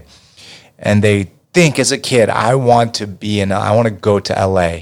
But then to actually do it is a completely different story. If you had 100 people, 99 would not make it. Bro, it was it, it was fucking tough, and it's like, and I don't want like obviously, you know, we're still like in a way privileged because obviously we're Western, and it was still like easier than some people. So I'm not never gonna pretend that it's like s it was so fucking hard. Well, of But it was still like r- tough just getting a visa, being able to stay, like all this shit that they because the immigration system here is pretty tough to be honest. And uh, so it was like tough for us to It stay is. and to eventually get to LA seemed like such a pipe dream when you're living in New Zealand Yeah. and you're like basically binging on the OC. It doesn't seem like a real possibility. yes, You yes. what I Did you guys watch The Hills afterwards? Oh fuck no. fuck no. That's so fucking funny. Um, But it's funny, like we at the time we almost decided to stay in New York first. So we were like, we were living in New York at the time because I'd gotten this um, this tennis director job, which even the way I got that was kind of funny. Like, it, I was living in Orlando at the time, and we were both looking for summer jobs to basically pay for our next year because we wanted to add some money and finally not be struggling for a whole Yeah. year. You know, so this guy, I applied for this teaching job, and this guy calls me, and he's like the, the owner of it or something. He's like, "Hey, just checking. Are you applying for the tennis director job or the tennis pro job?" Tennis pro job is just teaching lessons. Yeah. You know, and I was like, I was 24 at the time, or 23, and I was like, you know what? Let's go for the tennis director. so I was like, yeah, I'm applying for the tennis director job. Shut up, you, and you got it. Yeah, like it, it was a whole process. It took like five fucking interviews, Oh. and like I basically convinced him to take me on. I was like the youngest like director there and shit. Holy and shit. It, it was fucking like it was fucking cool. It was really fun, man, because it was like that whole summer, and I did that job for two summers. Was so fucking amazing because it paid really well. Yeah. And I didn't have any cost because they set you up with a room, they set you up Shut with food. up. I was just, which was perfect for LA. So we came in with a, a good amount of savings to LA.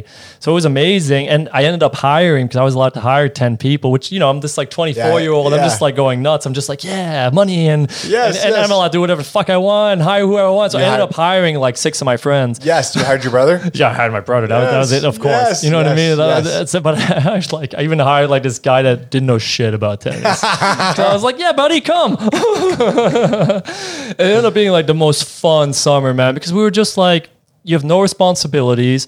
You just t- uh, obviously during the day you do because you're teaching the kids. Yeah. So you're teaching these kids, which is fun because they're kids. You know what I mean? It's not serious. So you're having fun, and then like at the end, you're like finally have money and stuff, and then you're like partying and having fun with your friends that are all living like on a in the same building. Yes. So it was just like perfect. It was it was the most enjoyable thing ever. It's it was like so a fraternity, It- man. Yeah, yeah. yeah. I mean, I, I hated frats when I was in college. yeah, but but, yeah. th- that's what I'm saying, though. I, I, I it's a, you know, it's a, it's a band of brothers for. you No, know, it was amazing, man. summer. Like it was it was one of the best summers for sure. And we almost ended up staying in New York. Wow. I got offered the tennis director position full time to stay on, but like I knew I didn't want to do that. Okay. You know what I mean? Because there was something for me that just felt like this doesn't feel like it's going anywhere.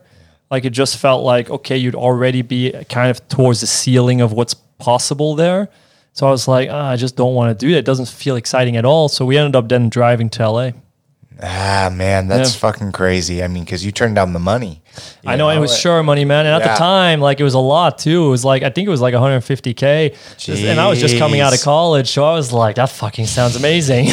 you know what I mean? Like, and and they, would- they would take care of my room and everything. So I was just like, this was like a golden ticket It type was of like thing. 200k. my yeah, it was it was amazing. You know what I mean? But like, I also knew that I'd be really unhappy. Yeah. So- I mean, but 23, 24 years old, Yeah. conned your way into getting the director. Yeah. And you knew how to play tennis. So, I mean, Yeah. it's not like you con con, but it's no, like, no, but I, I didn't know shit about directing. Yes. I had to learn a lot that summer, man, because you're taking care of 120 kids. So like, Damn. they're- all the responsibility basically comes on me for these 120 kids. Wow. And and it was stressful sometimes because, like, you, your biggest fear is losing one of the kids. You don't want to lose one of the kids. what do you mean? Like, Like just like that, he disappears and walks off, or, Oh. or gets picked up by someone he's not supposed to be get picked Okay, up by. yeah. So that's your biggest fear. And what we had one day that, like, we couldn't locate one of the kids, and the parents all of a sudden got to the the pickup side and they were like, "Where's my kid?" And I'm like, "Fuck!" Like, obviously, I'm freaking out at this point because I'm like, we don't know where this kid is, and we had just assumed that like that, he- and he had already been picked up. wait, what? So this kid had already been picked up. So I'm thinking like, oh. Fuck, we like this kid just got kidnapped or something. oh, no. You know what I mean? Because the parents were there, like, "Where's my kid?" And I'm like, "Oh fuck, no, no, no, no, no." You know what I mean? And we just assumed that was who's supposed. It ended up being their like nanny or something, and they had Oh, they had like shit. confused the day they were supposed to pick up. But I was like having a mini heart attack because I'm like, I just lost someone's kid, you know, and I'm about to go to jail or something. I don't know. Dude, that had to have been. So, I can't even imagine what you were going through at that experience. But um, well, you fucking did it, man. You fucking Yeah, did. and And, we- then you turned it down, which is even like more incredible because most uh 24 year olds who are you know given an opportunity to make that much money Mm-hmm. right um would say fuck yeah but there was something inside of you and your brother said no fuck it we're gonna go Yeah, it's funny. We've we've never really like yes, obviously money is like important for like what it can do and it's a sure. tool and stuff like that. but eh, I don't think I've ever really been driven by that. Yes. Like now I'm at a stage in my life where I do want to build wealth and I want to build money and I'm 34 and I want to like in the future have a family and I want to be able to take care of that family, things like that. Yeah. But it's it's motivated because I want to take care of my family and I want to have experiences and things. But like money has never really just been a primary motivation for me. Well, I think that, you know, the way to live your life is to do things that make you happy. To be able to live, and I know most people do not get to do this, and it's it's very unfortunate. But uh, to live life on your own terms, and so to be driven by money, and that be the only fucking thing, you get so blinded and get so fucking jaded, man. It is, man. And honestly, like I will say, like as much as I've said like things that were chaotic in my childhood, like my dad was really good about that. He was always one of those people like do whatever you want, pursue whatever you want, and it's possible. And he was always like, just figure it out. Like he would never baby us. He would never be like, "Oh, I'll help you do this." He was always like, whatever was uh, you had to do, figure it out, and you're able to figure it out. He would expect you to figure it out. All right. And which is always a really great thing Fuck because it like taught me a lot of entrepreneurship and watching him too. Like he's he had so many different companies at one at one point he had a midlife crisis and like decided he was going to be someone that made cheese. What the fuck? Wait, what? and, he, and he always worked in like car logistics and like more like business type settings. And at one point he was just going through this weird midlife crisis, man. Like he must have been like some end of 40s or something. He decided he wanted to live in a small village in Romania and make cheese. That's what he wanted to do. What the fuck? So, and you know, to his credit, the cheese was very good. What the you know, the cheese was very good, and he was so good at bullshitting that he got himself a two-page spread of Forbes Romania. So he got himself in Forbes oh. Romania two-page spread, and and I remember reading the article. He still has it, of course. He's super proud of it, and like, and I remember reading it, and it says bullshit like, "Yeah, this che- the cheese has been with in the family for three generations." I'm like, "What the fuck? What generations are you talking about?" You know what I mean? And and and, and honestly, like that's like as much as I don't like think like lying is good and obviously like things there is something that that is okay like in my like I being it. able to do that and start something from nothing Yes. and kind of find your way in Yeah. it, that i find like that's a good skill to have No, i don't it is. condone lying lying in that way i think there's a fine line There is. but I think there is something of being able to have that ability to start from nothing and just make it happen. 100%. And my dad's always been amazing at that. So like that's something that kind of like we've always learned. It's like whatever you want to do, you should be able to figure out. Yeah. You know what I mean? Like you shouldn't there shouldn't be any excuses for that. Yes, you So want- and, and he was really great at that. And also uh, even that summer was one of our best summers. Like we stayed in, in this village that, that was like had a witch doctor and shit like Shut that. the fuck. What does a witch doctor It's, do? it's very cool. a, a witch doctor basically like believes that like if you if they bleed you out that that will get the sickness out basically. So did you do it? No, fuck no. Like I, I was like I, I, I was very intrigued. I was like this sounds very interesting. You know what I mean? I was like bleed me out, bleed me out. You know what I mean? Bleed me out, Yeah, good like. I'm, I'm super into this. But the village we stayed like was very cool and like it was nice to like also like do something that was not Western. You know what Yeah. I mean? Because you get so used to all these like comforts and stuff. So like that village had nothing, man. Like everyone was w- still going around horse and cart. Like I think my dad of the few cars in the whole village. It was, um, it was a village of like 100, 200 people. It was tiny. It's the middle of nowhere. Like people, it was like going back in time. Is there any chicks? No, not at all, honestly. And and yeah, there was nothing there. There was literally nothing there. It was it was a weird place to be. How old were you? Uh, at this point, I was already 19, I believe. Whoa! So you had already you were you were away from the house at this point, or I were think you I had just started my first year of college, if I remember. My brother had, and he was literally living there. Oh my Um, god! but it, it, was insane. It was kind of cool though because like you learn to like shower with buckets and stuff because the water would w- stop working for four or five days and stuff like that. So it, it was very, it was honestly fun. I, I had fun that whole summer. I summer. love that. Yeah, I it, it was that. very like naturey and very like back to basics. Yes. And, and the people were honestly were there were so nice and so happy. Like it's still an experience that I still love a lot. what you just said there, so nice and so happy. It's so funny how um, individuals all across the world that live in these really densely populated cities, right? Um, if you look at them as a whole, the the stress factor, the um, the day to day bullshit that just kind of uh, you know infects their mind. You get caught up in this shit. Well, and, yeah. and also even life expectancy. But then you look at these these cities. You, you know, have you heard of the blue zone? Lo- look this up. Um, uh, it's it's the blue zone. It's about life life expectancy. Um, just type in blue zone life expectancy, um, and it's where people live the longest.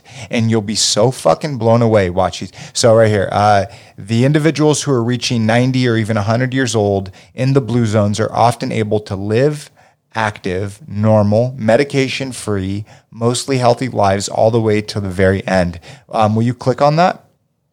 Uh, and and I'm just gonna say where the blue zones are. Uh, so the Italian island of Sardinia, Yeah, that makes sense. Uh, Okinawa, Japan, Loma Linda, California. Oh, Oh, interesting. Co- wow. Uh, Costa Rica, um, and then uh, Icaraya. I don't know how to fucking pronounce it. Yeah, isolated Greek island. No, I just didn't know how to pronounce the I- Icaria. Um, but uh, you know these these areas. I mean, Loma Linda. I don't know what the fuck. What are they making wine in Loma Linda? Yeah, I don't know why why that's in there. That's fucking weird. I mean, shit. Let's see. Let's see right here. Uh, yeah. So Loma Linda, through the province of Loma Linda, has truly grown and prospered beyond the early leaders' expectations. It has emerged into a health science university, medical center, internationally known for advanced technology, service-oriented medical care, and education. Oh, so they just got state-of-the-art fucking technology and medical health. Um, but yeah, the blue the blue zone. Um, there was uh, not not uh, Zac Efron's uh, new show. What's it called? oh yeah, I remember that. Uh, Zac Efron. Um, fuck, it's on Netflix. Here we go. Uh, yeah, here, yeah, here we go. Watch, watch, watch. Um, Down to Earth Down with to Zac Earth. Ef- with Right, Zac right, Efron, right. right? Uh, really fucking good show. I like Zac Efron, Mm-hmm. um, but I thought this was one of his greatest pieces of work. I mean, it was. If anyone is listening, Better than High School Musical. yeah, way better. Um, no, but uh, one of the episodes was kind of about you know this this area of the blue zone, and they went to the I believe it was the island of Sardinia, and uh, you know you had individuals that lived close to nature, and um, it was just amazing to see some of these older folks. Like there was this guy that must have been 90, 100 years old, and every single day he walks a quarter mile and stops off at the local bar to drink a glass of wine and and just like this whole fucking thing and um so people in like Romania where there's just less bullshit, especially Yeah. like you know where the, the cheese farm was, I could totally understand how they're happier, healthier, uh, and, and Yeah, just- honestly, I think my dad was happier there sometimes than, Yeah. than anywhere else. He, because he was, so, I think deep down he he he likes a more simple living. Yes, to be honest. that's what they say about the Amish too, Yeah. man. It's just like that simple living, back to the basics. Uh, that that that you know, just who we are as human Mm-hmm. beings. We weren't, you know, for generations, thousands of years, we weren't in these fucking sky rises and all this fucking you know polluted bullshit. It's just been in the past few hundred years, right? Um, and obviously with modern medical care and everything like that, so we, we're living longer now. Um, but the mind, man. Like I hope that my life is is like this. It's like on an upward trajectory, right? And then the last fucking year just drops. Not where it's like on an upward trajectory and then the fucking last 10, 15 Like years stagnating. it just it was just fucking going down because of health issues and things like that, right? Yeah, uh, there- there- there's a saying that you want to die with your boots on. And I don't know so- where I heard that, but I heard somewhere. Yeah, but I do. I want to die with my fucking boots on, dude. Die while I'm walking, running in the middle of the fucking wherever, man. Yeah, and, and I, I strongly believe in that too. Like, I don't believe in, for example, retirement. I, like, I don't think I ever want to officially retire. I get that. And I also feel like most people that retire, they usually deteriorate really Yes. quickly after that. So, like, Yes. if I like, I want to like the way I see it is like the older I get, I just want to be focusing on the parts of business or whatever my thing is at the time. And focusing on the things that I enjoy of it, and only that, and everything else is outsourced or given to other people. But I'm focusing still on the work. Yep. You know what I mean? Maybe I'm not stressing out as much about it. Yeah, no. And not as many hours, but maybe but I'm still doing it. Of course, You know I mean? doing something. Yeah, You're like still active. something you're passionate about. I think if you don't have anything, that's when that's when it really goes down. Watching even fucking think about your mental health. Even, even when you think about your mental health, shit goes downhill when you don't have anything. Of course. Oh my gosh, absolutely. That's why for me, people always ask me like, Brock, how do, how do you do it? You're doing this, you're doing that, you're doing this, you're doing that. I can't imagine my life not being the way it fucking is. you know what? And I doing ha- all that's so funny that you say that. I used to have like a lot, not shame, but I used to have a lot of like, ooh, I don't want to be this guy that's just like doing a lot of dabbling or Yeah. something, you know? Because like I think in the past, but like especially pre-therapy, I did do that a lot. I would dabble and then move on, dabble Yes. and move on, and that's also not good because No. you, to, to be successful, you need to be consistent. Consistent is is very key. important. I didn't have that. Like consistency was not part of anything that I did. Yes. No, you I- know what I I mean. same way. And and so I've had to. I've learned that through time. But like so now, but I also now have more of a fear of like dabbling. Yeah. You know that's there, which isn't always good either. You know what I mean? Because I do feel it is good to do multiple things because I've noticed that keeps me more passionate. I've noticed if I only do one thing, I start not feeling. I start feeling like ugh, Yep. boring, boring, Yep, boring, yep. boring. But if I have a couple of things going on, not too much where I get where I get overwhelmed or it gets like it starts hurting something, but just enough that it's like you're excited. Yes, of course. You know what I mean? Because I, like for me, maybe for you too, but like starting something new is always super exciting for is. me. It You know what I mean? And uh, and that's that's also like when I came to LA. What was exciting for me is when I got here. In the beginning, we had no idea what the fuck to do. Like Yeah, the first three doubt. months, we were like, "How are we gonna make money?" you know what I mean? We were just burning through our New York savings, like our life depended on it. And like, I think we burned through it most of it in three, four months because LA is fucking expensive. It is so You know what I mean? So like, we burned through most of our savings, and eventually, I got this like paid internship at this like advertising company because I thought at the time I took all these fucking personality tests, took all these personality tests, all these work tests, all this shit that I spent so much time on that said what I would be suited for, and I did this. So I said like advertising a lot. So I started doing that. And all of a sudden, I, three months in, I realized like I hate this. This Yes. is this is like killing my soul. Being at a nine to six here, Yep. and like eventually, I was, I was starting to leave at like four p.m. because I just didn't want to be there. I get that. the Worst employee, but like I'm a very terrible employee, honestly. But like, and, and and so I just fucking hated it. And I called my dad. Actually, about in three months in, I'm like, I don't know what to do. Like, I hate this. Like, I really don't know what to do. And he's like, my dad being my dad, it's like, you know what? Why don't you just start this car company? Like, it's easy. You know what I mean? It's like, why don't you just start this like car logistics company that like moves these cars for internationally, like all these old timer cars, like Yeah. six, seven Mustangs and Uh-huh. things like that. So I was like, oh, that sounds fun. Okay, cool. Let's do that. So I quit. No so, I, so. I quit my job, and I quit my job, and he and because he and he was like, "Yeah, I'll teach you how to do it." blah, blah, blah. Yeah. But it's typical my dad. He over promises how much he's gonna help. Yeah. You know what I mean? So like, if he's just like, you know what, what you gotta do is just like no advice. He's like, you know, you gotta do is you just gotta call him, call him and make sales. I'm like. Oh, thanks for the training. Thanks, Dad. this is good training. Dad. And and so like that's what I did. So I started just cold calling people and like in a month I got like my first big customer and I'll never forget this because I, I vividly remember in my memory when I got my first big customer. It was the biggest car importer in Europe at the time, which was like a huge get. You know what I mean? Especially like a month in, which they didn't know because I Yeah. it seemed like my company Of existed course. for a long time. Yeah. So I still remember calling this guy. It was a guy in Holland. And at the time, my phone didn't. I didn't have an extension cable. I didn't want to pay for it. So like, it, it was like in the living room. And so, and I, I remember I was, I, I had my just like my tennis shorts on, shirt off. I'm like on this phone that, that like sitting on the floor because I didn't have a chair. So I'm like sitting on the floor. My roommate at the time is like lightly strumming his guitar because apparently he doesn't give a fuck. So he's like lightly strumming his guitar. My other roommate's like smoking weed, and I'm just like on the phone with this guy that's like has this company that's fucking like multi-million dollar, Yeah. and I'm just like talking to this guy, convincing him how good my company is for him, and like that ended up being my first client, and then like I the basically fuck. leveraged leveraged him into multiple clients till he found out that a lot of stuff that I said was bullshit. So then he left for a year. Then he came back. No Like, way. Yeah, yeah, but then he left for a year, and but by that time I'd already like leveraged that into multiple clients, so I was good.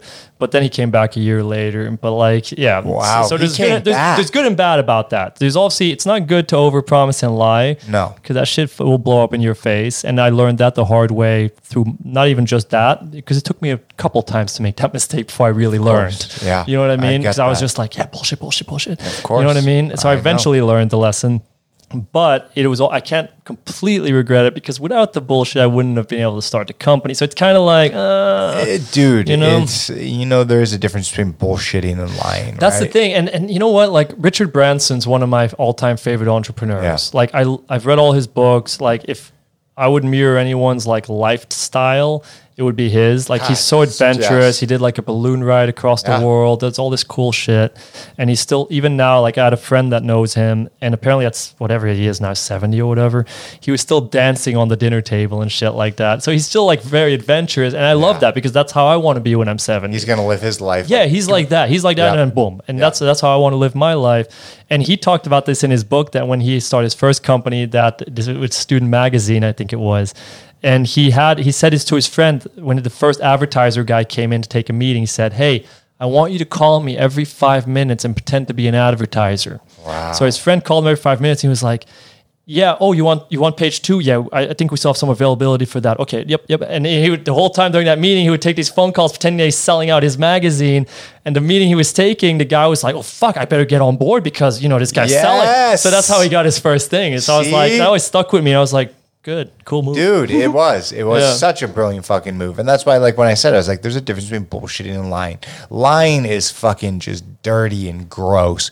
And bullshitting is like, yeah, you know what? It's not fully the truth. I used to say I don't, I don't do that anymore because I try. I'm trying to be like way more. Yeah, I know. I my get that. ward Yeah, now. me too. But like I used to call, I used to call it future projecting. Yes, You know yes, I mean? yes, yes. It's not lying or bullshit. I'm future projecting. It's like uh, it's You know like what I what you said earlier, physical or uh, p- uh, professional. What the fuck before therapy? What was the word? Oh yeah, yeah. Um, what's it? Professional. Co- oh, what is it? Professional Uh, coaching. Performance coaching. Performance coaching. There we was. go. Same Yeah. thing.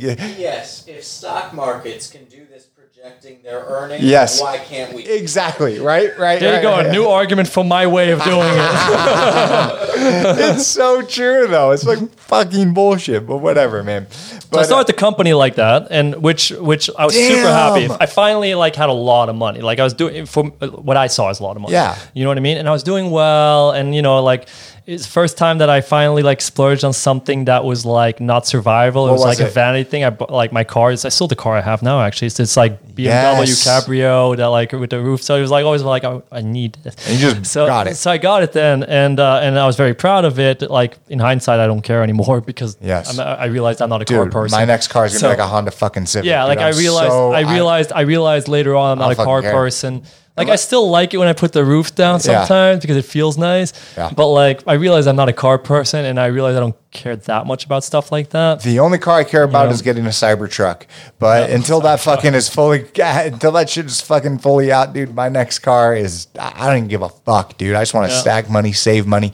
And for me, dude, I was like leasing cars, right? Which is like the worst financial decision you could ever do. It's like, here you go, here's $15,000 Right, and then. I get nothing. Yeah. What the fuck? Yeah. It should be a goddamn crime. Um, so for me, dude, until that just full out, dude, my next car, I, I don't give a shit, dude. I Yeah. really don't. I mean, I'm gonna I'm gonna ride my car till it breaks, but Yeah. uh, but like I'm not a huge car person anyway. Yeah, well, like I'd rather like eventually get like a nice place to live or something. That that, would be nice. Well, that's exactly. Yeah, that's like- it. a tennis court would be nice, but Yes. anyway. But anyways, all there, so yeah. like I started that company and like, and this probably like this says also where I was in my mental state because I obviously wasn't mentally healthy at this point at all. Um, so like I got it going, I was really excited about it. I was very focused on it, and I was doing good. But then once I got to a certain number where I felt like, oh, I'm comfortable now. Yeah. you know what I mean. Then I just like coasted because I was just like I didn't like the company that much. I'm Yeah. not passionate about cars. I didn't give a fuck. ab- Like I wasn't passionate about the company at all. You know, so I was like, oh, like now I'll just coast and enjoy my life. Yeah. And so that's what I did. So I basically just enjoyed my life for almost the next two ish plus years. Wow. You know what I mean? And and I traveled a lot, which was amazing. I, I just partied a lot, dated a lot. Like I did, did all that stuff, which was fun. You know what I mean? Until it became felt empty. You How old were mean? Uh, they're almost. I was under 30, so I must have been 28 or 29. Okay. Okay. Yeah, so I, was, I think I was 28, 27. I 27 when I had this company. So 27, 28, 29, probably around there I was just having fun and like all I cared about was living as hedonistically as possible. you know what I mean? Good choice of words. Yeah, yeah, that's, that's all I cared about at the time. Which at the time, like as long as you're going, you don't feel like something's wrong. Correct. You know what I mean? But then like slowly, especially after a really bad relationship, I, I realized that things aren't going well and that I'm really unhappy. You know what I mean? And and part of it was just like mental stuff, obviously, and and but part of it was the company too. I, I didn't like the company. I was burned out. I didn't like it. It was just pure stress. I spent most of my days yelling at people Wow. because in that business, like you're dealing with logistics people don't do, really do anything unless you're aggressive with them. They just don't. Like I tried it the nice way first. Trust me. You know, I'd rather do that. You know what I mean? But they wouldn't listen. Then they would take advantage, and then you so then you have to be more aggressive to get shit done. And it's like I didn't want to have every day be that I need to yell at someone. You know what I mean? So like, and, and I just didn't like it. So I like eventually stopped that. But at the same time, I had started a, a management company, Holy which I did enjoy. Yeah. You know what I mean? And I remember when I started that, I started while I had the car company because obviously that shit doesn't make any money until you get a certain amount of clients and them Yeah. booking and stuff. It's it's very much like being an actor, honestly. Um, so I started it because my brother had a manager at the time and an agent, and I was watching what was going on, and I was like, this manager doesn't seem to be doing that much for you, Yeah. you know. And I was watching him, and I was like, you know what? I feel like I can do a better job than that. You know what I mean? So I was like, why don't I just start a company? Should be easy. Holy shit. Wasn't easy. So, I- so I was like, I'll start. I'll start a management company. Fine, that's fine. So I started the management company, and it was fucking hard because, like, in the management, you need like three recommendations to just get access to the breakdowns, which is basically the auditions. To get Yeah. access to the uh, being able to submit to auditions, you need three recommendations. But if you don't know anyone, You don't know shit. it's fucking yeah. tough to get those recommendations. Wait, wait, wait, what do you mean by so for people Yeah. listening? What do you mean by recommendations? And So there's, there's there's this thing called breakdown services, right? So they they every day post when it's not COVID, they post 60 like 60 70 shows that have roles that need to be filled that are auditions. okay, Right. So that's kind of what you submit your actors to, you pitch your actors to, and you try to get them in the audition room like that. So to get on that website, you need three recommendations from people in the industry to show that you're trustworthy and legitimate because they don't want just random Joe Schmoes. yeah, they don't want every, this just getting out. They're very strict about this shit. Um, so like, so if that was the first problem. I'm like, fuck, how am I going to do that? Yeah. And uh, so basically, like again, like I just bullshitted a little bit, called some people, Yeah. and, until some people gave me recommendations. Holy shit! You know what I mean? And then finally got it off the ground. What would you say? Hold on, hold on. What would you say? How the fuck? You just call someone? Hey, give me a recommendation. You don't fucking know me. No, I, I would. So I would. I would do it backwards. So what I did, I told a couple of actors that I knew through Thomas, my brother, and uh, and I told them like, hey, look, I'll sign you. I'm about to get access to the breakdowns. Just put me in contact with your agent so I can get this recommendation, and I'm I'll, I'll try to get it through that, and then I'll get it going like that. So Holy so that's how I did it, and then I called them, and uh, and I remember even one of the guys I convinced into it because I saw I, I did research on him, and I saw that he was also from Europe. So I was and so it basically spelled the spiel like, hey, Europeans got to stick together, you know. Yes, yes, yes, yes, yes, yes. So that's basically how I got it done, and so like it took a little bit more time than I thought when I originally started it. It's like anything, you always Yes. you're always so like it's almost sometimes better to just go into it a little bit more naively and blindly because if you start overthinking the shit, and if I knew how difficult it was going to be and how long it would take to make decent money, then I don't think I would have gotten into it no, of course. because it, it was way harder than I expected. So sometimes it's just basically just start, get going, and be a little naive and learn on the job. Because if you really overthink this shit, you're not going to want to do it. the greatest advice ever given to me. The greatest advice. Really great advice. Four words. Hmm. Just fucking do it. yeah. we spend so much time overthinking things and rethinking and overthinking this, that, and the other, blah, blah, blah, blah, blah, blah, blah, instead of just fucking doing it. And then along the way, you'll learn, you'll figure it out. And that's stressful for a lot of people Of course. because it, and, and that's why I also think you have to know yourself to know if entrepreneurship or starting your own company. Not everyone needs to start their own company. I think Yeah. some it's kind of become cool to do your own company, but it's not. It's not cool. It's actually pretty grimy. Yeah. You know what I mean? It's like it's lot. not cool. Like it, so like if you don't need to do this or you don't feel like you like this is something you really want, don't do it. Yeah. Because it's fucking hard. You need to be okay with a lot of uncertainty because you're fully dependent on yourself. Yeah. And the amount of money really is based on your performance.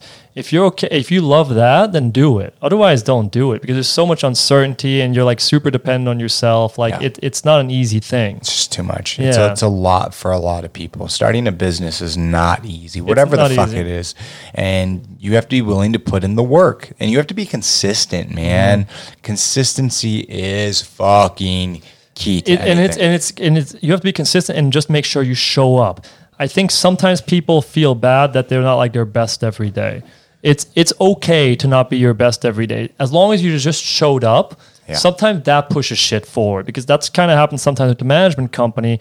Just keeping it going and showing up has when I've had bad periods or even especially mental health periods, sometimes it's still moved forward because at least we kept it going. Oh, you know what I mean? Like it's unrealistic to think you're going to always show up like fucking driven and hungry because you won't always. You know, No. you're going to have bad days, you're going to have bad periods, but just keep showing up at least even if it's not like 100%, if it's 80% that day, bring your 80%. That's fine. And that's a good You know? thing to point out. Is like, dude, life is a goddamn roller coaster, Mm-hmm. you know, and to think that you're going to be 100% on every single day is not realistic. Some days you're on 150%, some days you're on 75%, but just showing up. And that's that consistency part, Yeah. right? It's just fucking seeing it through.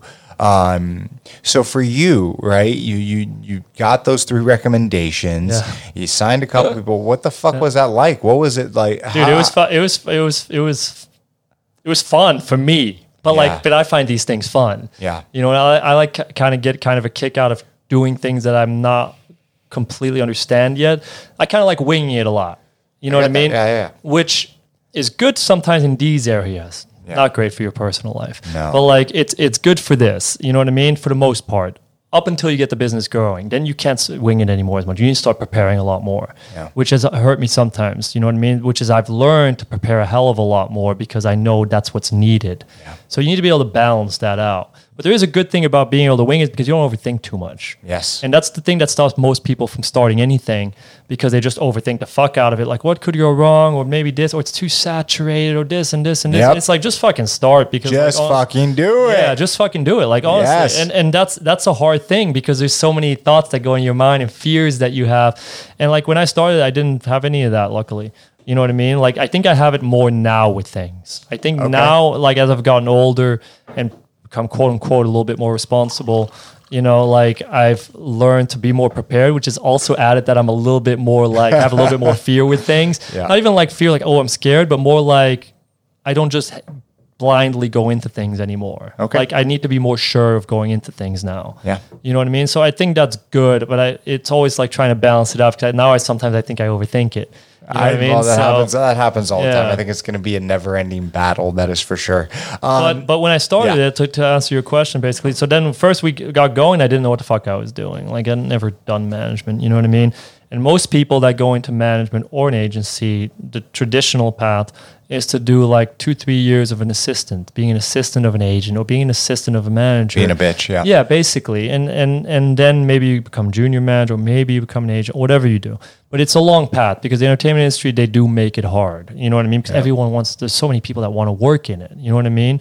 So there's a whole like paying your dues thing. But I'm not a super believer in paying dues. Yeah, yeah, yeah, yeah, so you know what. I mean? I'm, I'm believing paying dues at your own business. Yes. And that it's going to be a grind and it's going to be fucking hard. But I'm not going to go work as an assistant three years when I want to do this. Like I'm just going to get started. Yeah. You know what I mean? I so love that, that. so that's kind of how it went, but that comes with its own like trials and tribulations, Yes, basically. yes. Um, but it, it was tough, and then I learned like slowly how to do it, how to do it better, and it's still improving. And now I like I I'm genuinely proud of where it's at.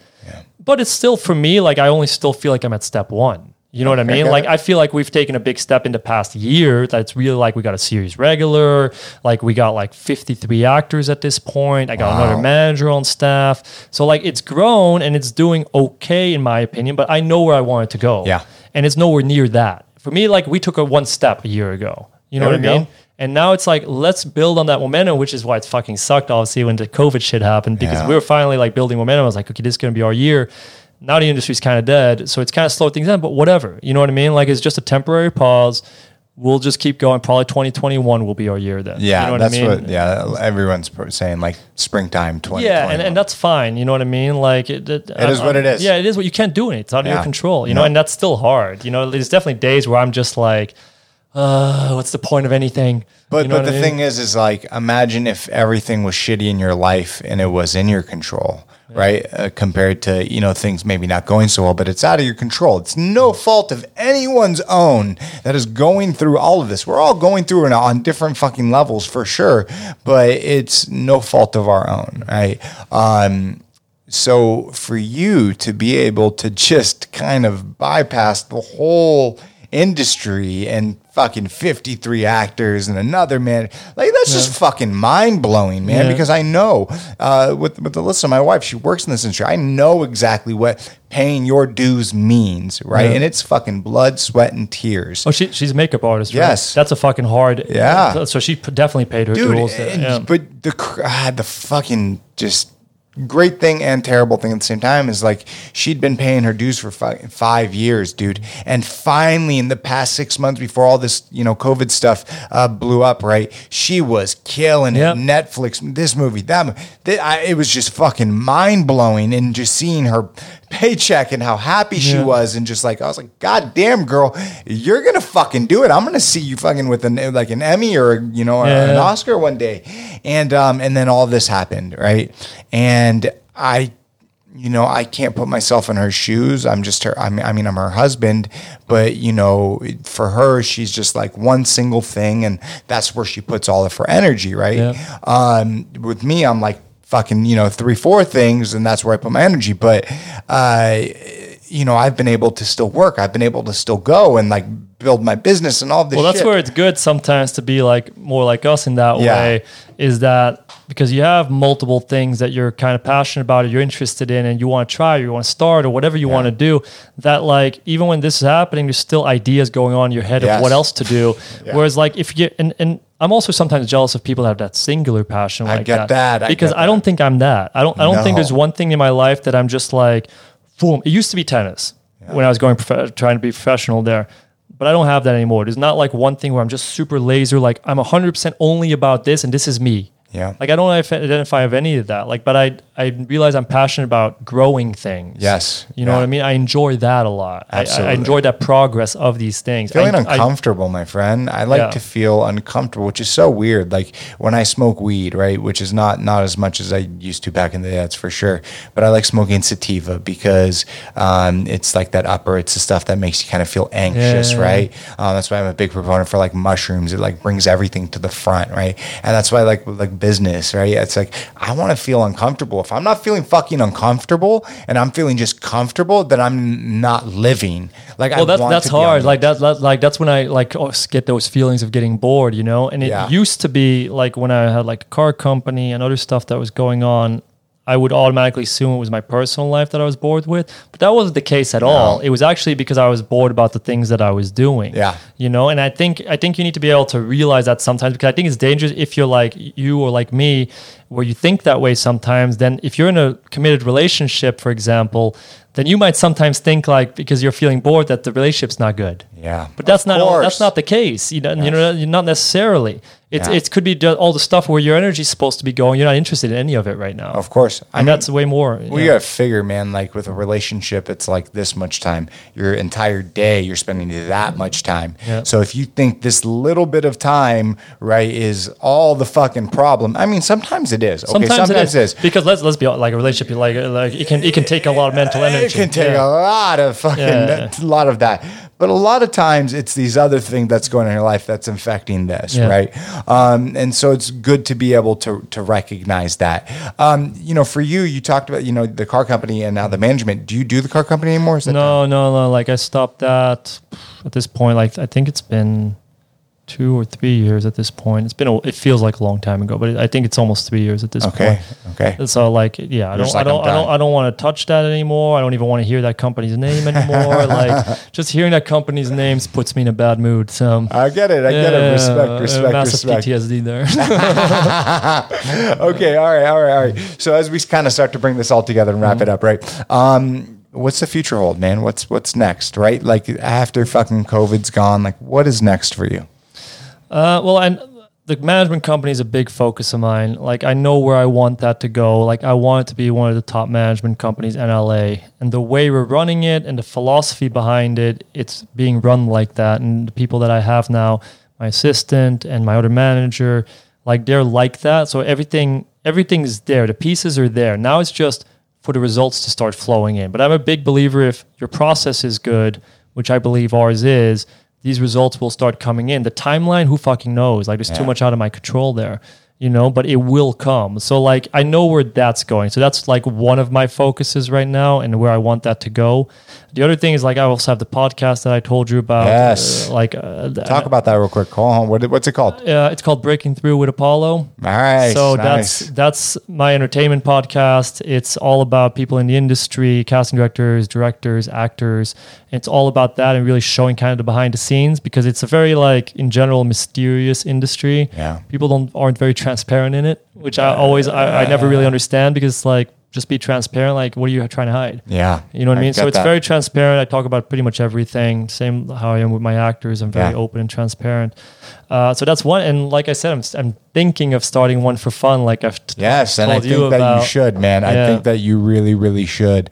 Um, you're really good at speaking and sharing your emotion and being open and being transparent, which I think is so important when starting a podcast or doing any podcast, right? Not being a fucking robot, being Yeah. as real as you possibly can. Uh, one of the reasons that I started the podcast was I was tired of having these two different people, right? The mm-hmm. people, the person that everyone sees on the outside and who I'm on the inside. Yeah. And I'm like, fuck it, dude. Like, I'm just gonna lay it all on the line. And if you don't like me, if family doesn't like, I don't give a fuck because what I care about is being as honest and as real. Because if I can help one person, two people, ten people through the stories that my guests share, through the stories that I share, I think that's what's important. Because if I just lie and say that this didn't happen or that didn't happen, or you try to be this like cool guy or it's like, something. no, I'm Yeah. not fucking cool. I'm a goddamn nerd. like I, I just I'm hyper focused on shit all the time and bipolar as fuck and you know just motherfucking crazy fuck and that's just who I am. That's but why. That's why. I did, like the especially the podcasting, I feel like it's really fun, and that's why I want to do more of that because Yeah. like I also just I love learning. Yeah, You know what I mean? Like that's why I also like I've talked so much about therapy today, but that's also why I'm like obsessed with psychology and stuff. I just find it super interesting. Yeah. You know, so like I want to do more like something in that area just for fun. Like literally no point to it, no career point with it. Like literally I just want to do it because I would enjoy those conversations. Yes, yeah, and I You know? trust trust me, man. I totally get that. For me, I want to talk to everyone. I want to talk to doctors, scientists, actors, musicians, fucking uh, management, talent, like Yeah. everyone, dude. Because you know, I come from the philosophy, man. If I surround myself with you know smarter people than myself, what's it gonna do? You know, for for me, I, I've only become a better human being um, by surrounding myself with these individuals and having great Yep. conversations and and to be able to share them man I, with the world i think is so important it's like you know back to your stories about real people and real stories and it's like people can relate to that you know and for you uh, to be able to hear your entire fucking story all over the a long damn ass story. map, Yeah. man i mean we just only touched on bits and pieces right because we got off into tangents Yeah. um, but i think it's really important for the individual that is listening to it because they're going to be able to gravitate. You know for the for the the kid that grew up moving to seven different places that's maybe a little bit lost and doesn't understand what to do well they can look at your story and be like well this motherfucker has been through it. Yeah and, all over and i think that like is something like i want to mention too because like i feel like something that's important to realize is that you can always learn you can always grow you can always change. And I, and and and I growing up I was like for a variety of reasons I was very repressed. I was very shy. I honestly was like the sh- like I know a lot of people say this probably but I was the shyest kid you've ever met. Like I had no fucking social life. Talking to girls no no no no no. Like literally didn't talk to girls at all till I was like 18 19 but I learned how to do even then I, I was always very good at like okay like I want to learn this and I'm not going to accept that this is who I am yeah you know what I mean? So even then, when I was 18, 19, I remember Googling like how to do that. Yes. And I found like this course and this Shut ebook. I'm, I'm- I'm not even lying, man. like I, I, I did. I don't like. I'm actually like. I used to be ashamed of it because I was like, oh, it's not natural. No, man. I, if my na- like not e- and not not even that shy self. That was not my natural self either. Yeah. That's just trauma and repression that that was. Yeah. You know what I mean? So I learned the skills needed to like learn all this shit, and then therapy to uncover more of it. Yeah. But like it, I, I'm a firm believer that whatever you think you are, like it's not set in stone. Like you can learn, Oh you can God. become whatever the fuck you want. Yes, is there natural things that you're stronger at or way of being? Like are like some people more introvert than extrovert, for example. For sure. For sure. But you can learn pretty much any skill. You can. You can. Uh, I think values are a big thing that are ingrained in us. Mm-hmm. Um, can they change? Yeah, absolutely. Are they harder to change? way Fuck, hard, way harder to change. But even those, because you, Yes, you talked can. about you talked about like how you used to like lie a lot and things, Yeah, and, and same it's here, so true. same here. Yeah, and to me, that's a value too. Like It is a honesty is a value. value, and It is. now I value that really highly. Yeah. I still fuck know? up, man. I fucked up today, but you know what? Yeah, me man? too. But like, but it's impo- but it's an important value now. Yeah. Like you talk about it. I do. You know what I mean? And I there's do. other things like that that you can start to grow towards if it's important enough. Yes, hundred percent, man. I uh, uh, one one last time. Um, what's the name of your podcast, Uh, breaking through with Apollo. and where can they find it? Uh, it can be on Spotify and I think it's called Apple Podcasts now. Isn't Yes, it, it is. Yeah. Yes, it is. Good job, man.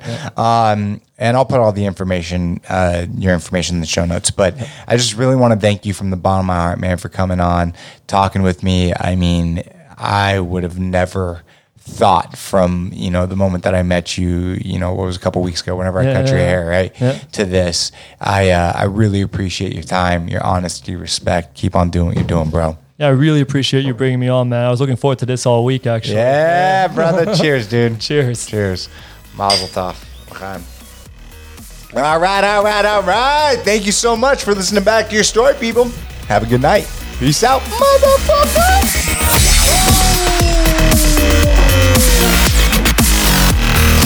Man. Oh, yeah. I got it.